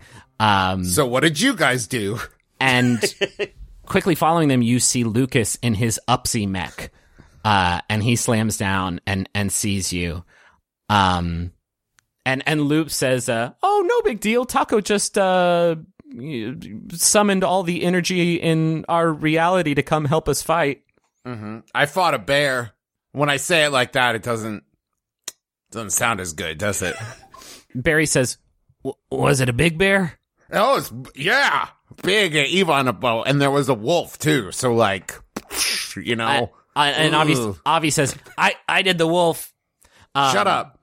and Lucas walks over in in the mech and uh, actually hops out of the cockpit and runs over um, because he sees Noelle's robot body on the ground and and Carey and Killian uh, are there and the three of them take a moment to to mourn their friend and then moments later there's Merle on the zoom broom and he he flies up and over the edge of the moon base. Hey, what'd you guys do? I fought a bear. Big one? Yeah. Oh, cool. What'd you do, pointy hat? Saw my boyfriend. Oh, you're kidding. Yeah, it was dope. I like that guy. It's a good What'd you do, Merle? I lay down in the road, really? That's it? watched a big worm. Oh, I got my magic powers back. Barry in the Oh, lead. nice. Yeah, Pan showed up. Ooh. We're Yeah. good again. No, we're good. I met I met God. No big deal. Um, so the the three of you regroup for a moment, and then Angus and Davenport come sprinting out of the main dome, and Angus looks relieved to see everyone, and then he actually points at Lucas and says, "I thought he died." Uh, no. Um, That was a clever ruse. and Davenport is kind of winded, and he says, "Okay, we looked all over, but there's just no sign of Lucretia. Lup, Barry, did you all find the Star Blaster?" And Lup says, "Oh, I may have forgotten that we were supposed to be doing that." Um, but Lucas pipes up and sort of stands up and says, "Are you all talking about Lucretia's spaceship?" I Uh, it's kind of all of ours. it's kind of yeah, it's like a timeshare more. Yeah, than it We're is all like on. ours. We're all on the registration. yeah. He says, he says, well, I know where that is. Lucretia had me and my mom build a, a, a hangar for it right here in the Bureau HQ. And he, uh, he walks over to a tree in a corner of the grassy quad in the middle of the Bureau and he puts his hand on the side of the tree as high as he up as he can reach and he drags his palm downward and nothing happens. And he pulls his hand back and he frowns and he says, I just got a splinter. And then he shakes his head and he walks over to a different tree and repeats the gesture. And suddenly a gap appears running down the length of the lawn. And this gap spreads further and further apart. And you hear the sound of pistons and servos stirring to life. And then there it is. It's a bit dusty and it, it's still got some of the battle damage from your century abroad, but the Star Blaster is here, and the bond engine in the back of the ship activates, and it starts humming and slowly rotating, almost, almost like it senses your presence. The ship extends a metallic gangplank that lowers down to the ground, ready to receive you. Uh, and Davenport's looking off the edge of the, the the headquarters, just sort of surveying the horizon, and he walks over to where you're all standing, and he says, "It looks like you all have done some good work out there, but." the facts haven't changed. The the hunger is going to keep attacking this world until it's destroyed. We we've got to go. Not yet. when you when you said not yet, Magnus, somebody else said it at the same time. Um, and there's a flash of light, and there's Lucretia, and she's standing in front of the gangplank, and she's still surrounded by her barrier. Um, and she's still channeling the light of of creation into her staff, and she says, "Not yet, please, please." Please, I'm begging you all. We've been through so much. We've given up so much to make this work. I am begging you, please let me do this. Please let me put up the barrier. There has to be Lucretia. There has to be another way. Barry says, Lucretia, if that spell goes off, you're going to sever every bond this world's got. This plane would be doomed. And he turns towards everyone else and he says, We got two choices, gang. We stay and Lucretia's barrier cuts this world off from the rest of existence, or we run and we try again next cycle. That's it. Two choices. It's it's time to decide. Um, there's a third option.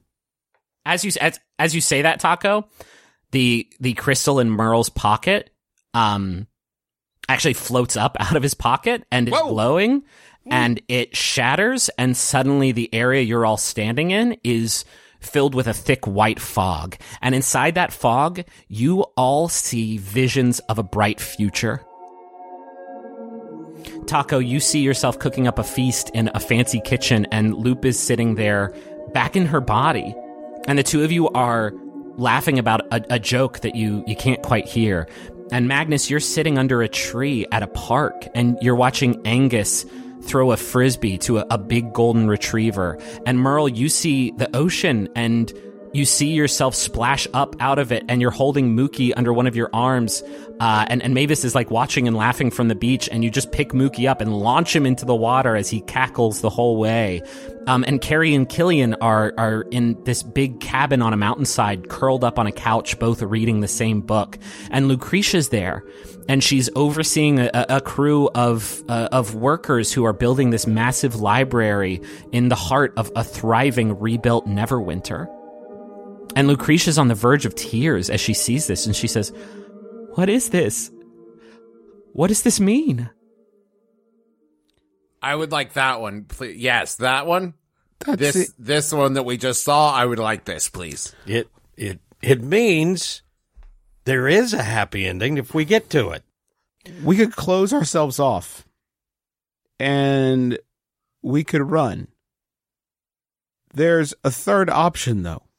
Lucretia, your spell, um, could it keep the hunger bound? Could it cut the hunger off? When you say that, Lucretia's like whole posture changes. She's she kind of leans back, and for a second, you see the spell stop being channeled into her staff, and she says, "Huh," and Barry says, "Huh," and Lup says, "Huh." Listen, all that thing wants on Earth, the thing it wants more than anything else, we have been basically trolling it for a hundred years. the only thing it wants is to pick us up and absorb us into itself. And I don't know about you all, but Taako's good out here. Um, Lucretia says, "That would work." She said, "But, but uh, I would have to be, I would have to be on the plane that I'm, I'm, I'm casting the spell over in order to do it. We would have to, we would have to get up there into If the only hunger." we had a ship that moved from plane to plane. and Davenport, what he Da- said. Davenport smiles and walks over to the Star Blaster, and he says, "I can get us up there. I, I, I know I can." And he puts his hand on the side of the Star Blaster up against the hull, and he says, "You up for one last flight, old buddy?" And he boards the ship. Yes, ship. I am Davenport. Oh, shit. It's Cindy it the whole time? Fuck. Yes, Wilbur. We never Um, thought to talk to it in a hundred years. and Lucretia brings down her barrier and she says, I'm so sorry. I I was so myopic. I I worked so hard on this plan. I gave up. I had blinders on and I don't expect you all to forgive me, but I some, run over and hug her. she is just she just starts weeping, and she It's she okay. says she says to you, Magnus, she says, "I'll find a way to make it up. I promise." It's okay. I, I'll Merle goes over to hug her, but realizes he would his face would be like right at butt level, and that would not be good. I for pick him. Merle up so we can all hug her. Oh, that's good. Yeah, let me know how that works out. I look at Taako and I give him like, a, come on. Absolute. Uh, don't try to manufacture my my character growth. No way. Absolutely not. Lup starts to uh she she floats over and kind of puts her spectral forehead up against Lup's for a second and she pulls back and she says, "Lucretia, dear, I've already forgotten about the whole thing." Oh, oh, sorry, bad choice of words. And she laughs and Lucretia just like bursts out laughing and the two of them like embrace even though like Lup is intangible and Lucretia boards the ship. And then a wind picks up and you hear the sound of roaring coming from all around you. And those pillars, those tendrils of darkness that are reaching down from the sky in unison all around the world, they start to move, uh, dragging themselves through the sky like pitch black tornadoes. Uh, and they narrowly miss the, the moon base as they all move and come to a halt, dozens of them, just behind the last remaining judge. Uh, and, and shadows start pouring out of them, thousands, tens of thousands. Um, and the judge is now leading this massive army of shadows in one final furious assault on Neverwinter. And Lup stops halfway up the gangplank and she sees this scene and she turns backward facing Barry and they both nod and Lup says, I think Barry and I are going to stay behind. She says, "Li- li- I, I know that sounds shitty, but listen, the five of you are about to go save the world and we need to make sure there's still a world for you to come back to, okay? Do you need any help? she uh, she looks at Barry and um you can kind of see like a, a smile inside of her spectral form and Barry says, "Nah, I think we got this handled." Am I? I'm not going to lose you again. She says, "Never. Never again, bud." And floats over and hugs you and says, "Please don't die." I'd say the same to you, but that ship doesn't sail, eh? and she laughs and uh, floats down to the, the rest of the, the team here on the base, and she says, "Barry, Killian, Carey, Angus, Nerd Lord, you're all with me." And Lucas says, "Am I Nerd Lord?" And Angus says, "Um, yeah, I th- I think she was talking about you, sir." Um, and their party uh all Wait, hold on. Wait. I walk over to Angus. I reach into my pocket. I pull out my grandfather's knife. I, say, I hand it to him and say, This has always brought me good luck. Be safe. Bring it back to me, okay? He he takes it and he just jumps up and and gives you a big hug. All And right. says- okay. Be be cool. Come on. Um, and he says, "I won't let you down, sir." And then Merle walks over to Barry and said, I'm sorry I thought you were a douchebag. He shrugs and he says, "We were all in a pretty dark place." Yeah, but I, I wasn't a douchebag. I thought you were, and I apologize for that. I'm really sorry.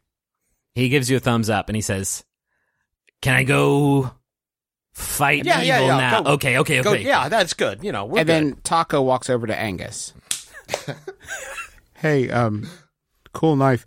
You know he has a sword that's on fire, right? So just before you get too excited, he did just give you a knife. I just want you to remember who's your dude. Who's your dude? Um, he runs over and and just and just grabs onto you. Um, and and also gives you a big weepy hug. And then Magnus goes over to Carey. hey, hey, BFF. Uh, I got you this necklace, and it's uh, one of those hearts, and half of it says best friend. It says best friends forever, but split with you know B E and then S T on one side, F R I, you know that thing. And I give her half, and I say, "You stay safe out there." Uh, and uh, and then we'll we'll have uh, you know, sandwiches after the celebratory sandwiches. And then I walk back over to Angus and I flip him my plastic sheriff's badge and I say, "You're the sheriff of magic now, Angus." Anybody but else also- got one? My And then and then Merle walks over to Angus and said, "I always loved that badge. Do you? Can I have it, kid?" then Angus Angus says- walks over to Merle and he says, "Here, sir. I think you wanted this." Sure, Merle. Anything you need to to save the world, and he hands you the badge. Thanks, thanks. And then And you hear uh, you hear Magnus- Davenport say, "We gotta fucking go." One more, Come on." almost done. Uh, Magnus walks over to Lup and says, uh, "We never hung out enough. I felt I like. Don't get me wrong. I like you. I think we get along fine. But we, uh, I just felt like we could have She says, "No, spent totally. more time let's, hanging out. let's save What? the world. Let's save the world. Then 420 blaze it. Can we go?" Hell yeah. and then Merle Oh, the end. gets on the ship. And everyone else does too. And you see uh, the, the the rest of uh, your party as they walk away, walk into the hangar and start mounting up. And the five of you uh, head onto the ship, and, and Lucretia and Davenport uh, go into the helm uh, that's sort of up on the, on that uh, main deck, and they seal the doors. And you see Lucretia start channeling her spell again. Um, and from inside, you, Taako, Merlin, Magnus, you hear you hear Davenport say, "Everyone ready?" Wait, I want to tell Killian one last thing. Go.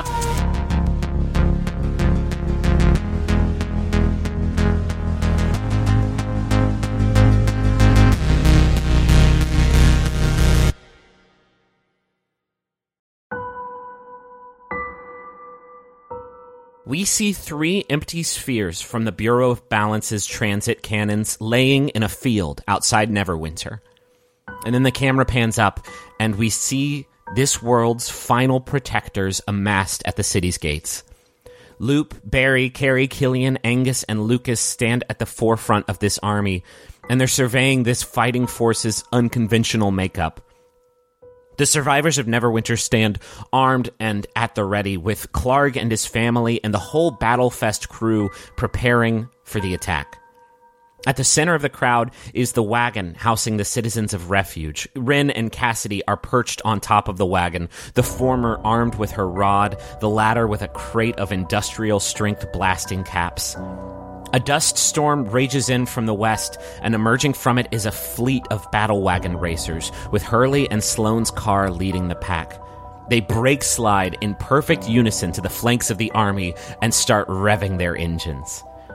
Near the back of the crowd, a squad of Tom Bodetts from Rockport are in the rear battalion, carrying chains and hammers and wrenches and any number of other industrial tools.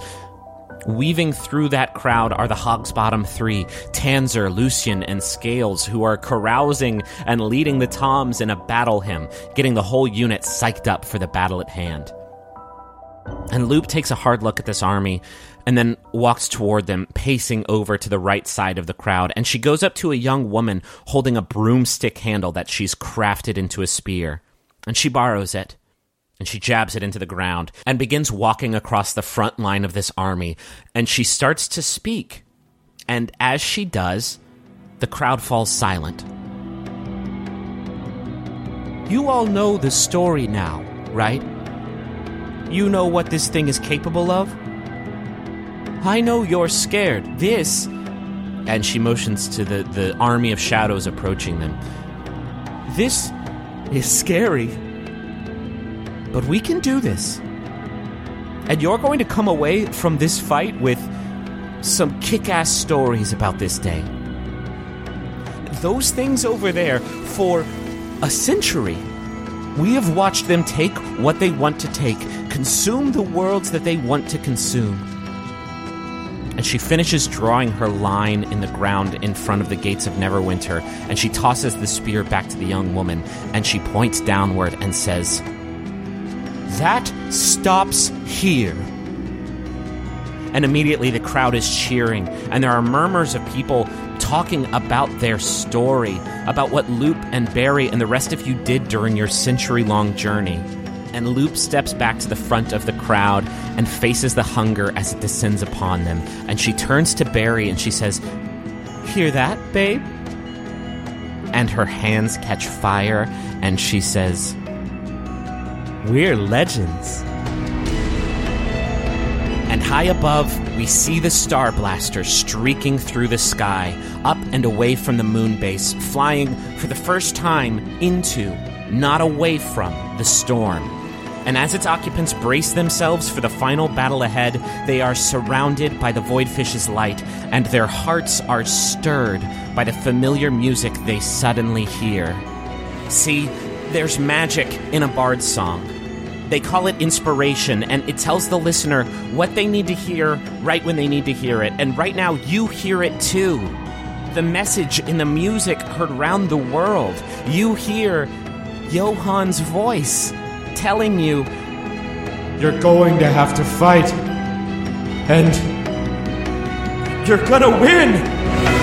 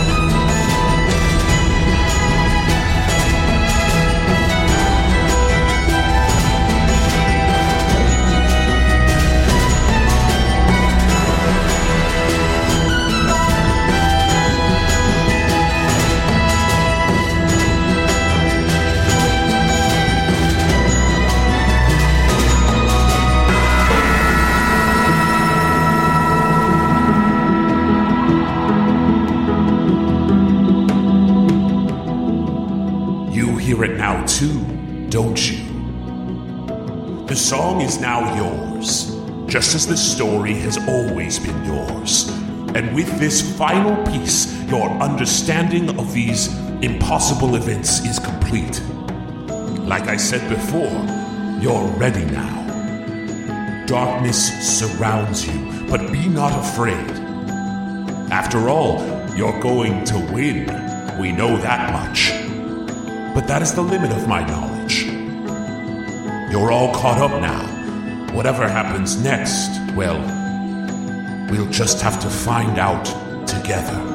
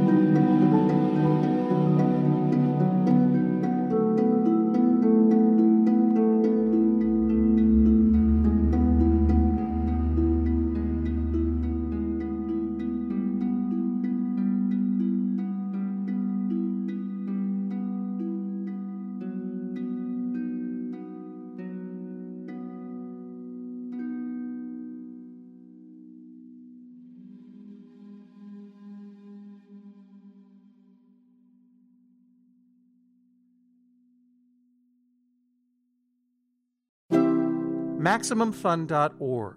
Comedy and culture. Artist owned. Listener supported. creativity, comedy, and friendship. All these things and more are waiting for you at Max FunCon East at the maybe haunted Pocono Manor, September 1st through 3rd. We only have a few tickets left and they're on sale right now, so head on over to maxfuncon.com to buy your tickets. Don't miss out. What the is an interview? I mean, I do not know. That was Oscar winning filmmaker Errol Morris. I'm Jesse Thorn, host of NPR's Bullseye. Allow me to introduce The Turnaround, a new podcast series produced by MaximumFun.org and presented with the Columbia Journalism Review. Join me as I sit down with some of our greatest living interviewers to ask them about interviewing and why and how they do what they do. We'll go deep with some of the biggest names in media. People like Larry King, Katie Couric, Audie Cornish. You'll be among friends on the turnaround. Two episodes a week, all summer. Subscribe now and tell somebody.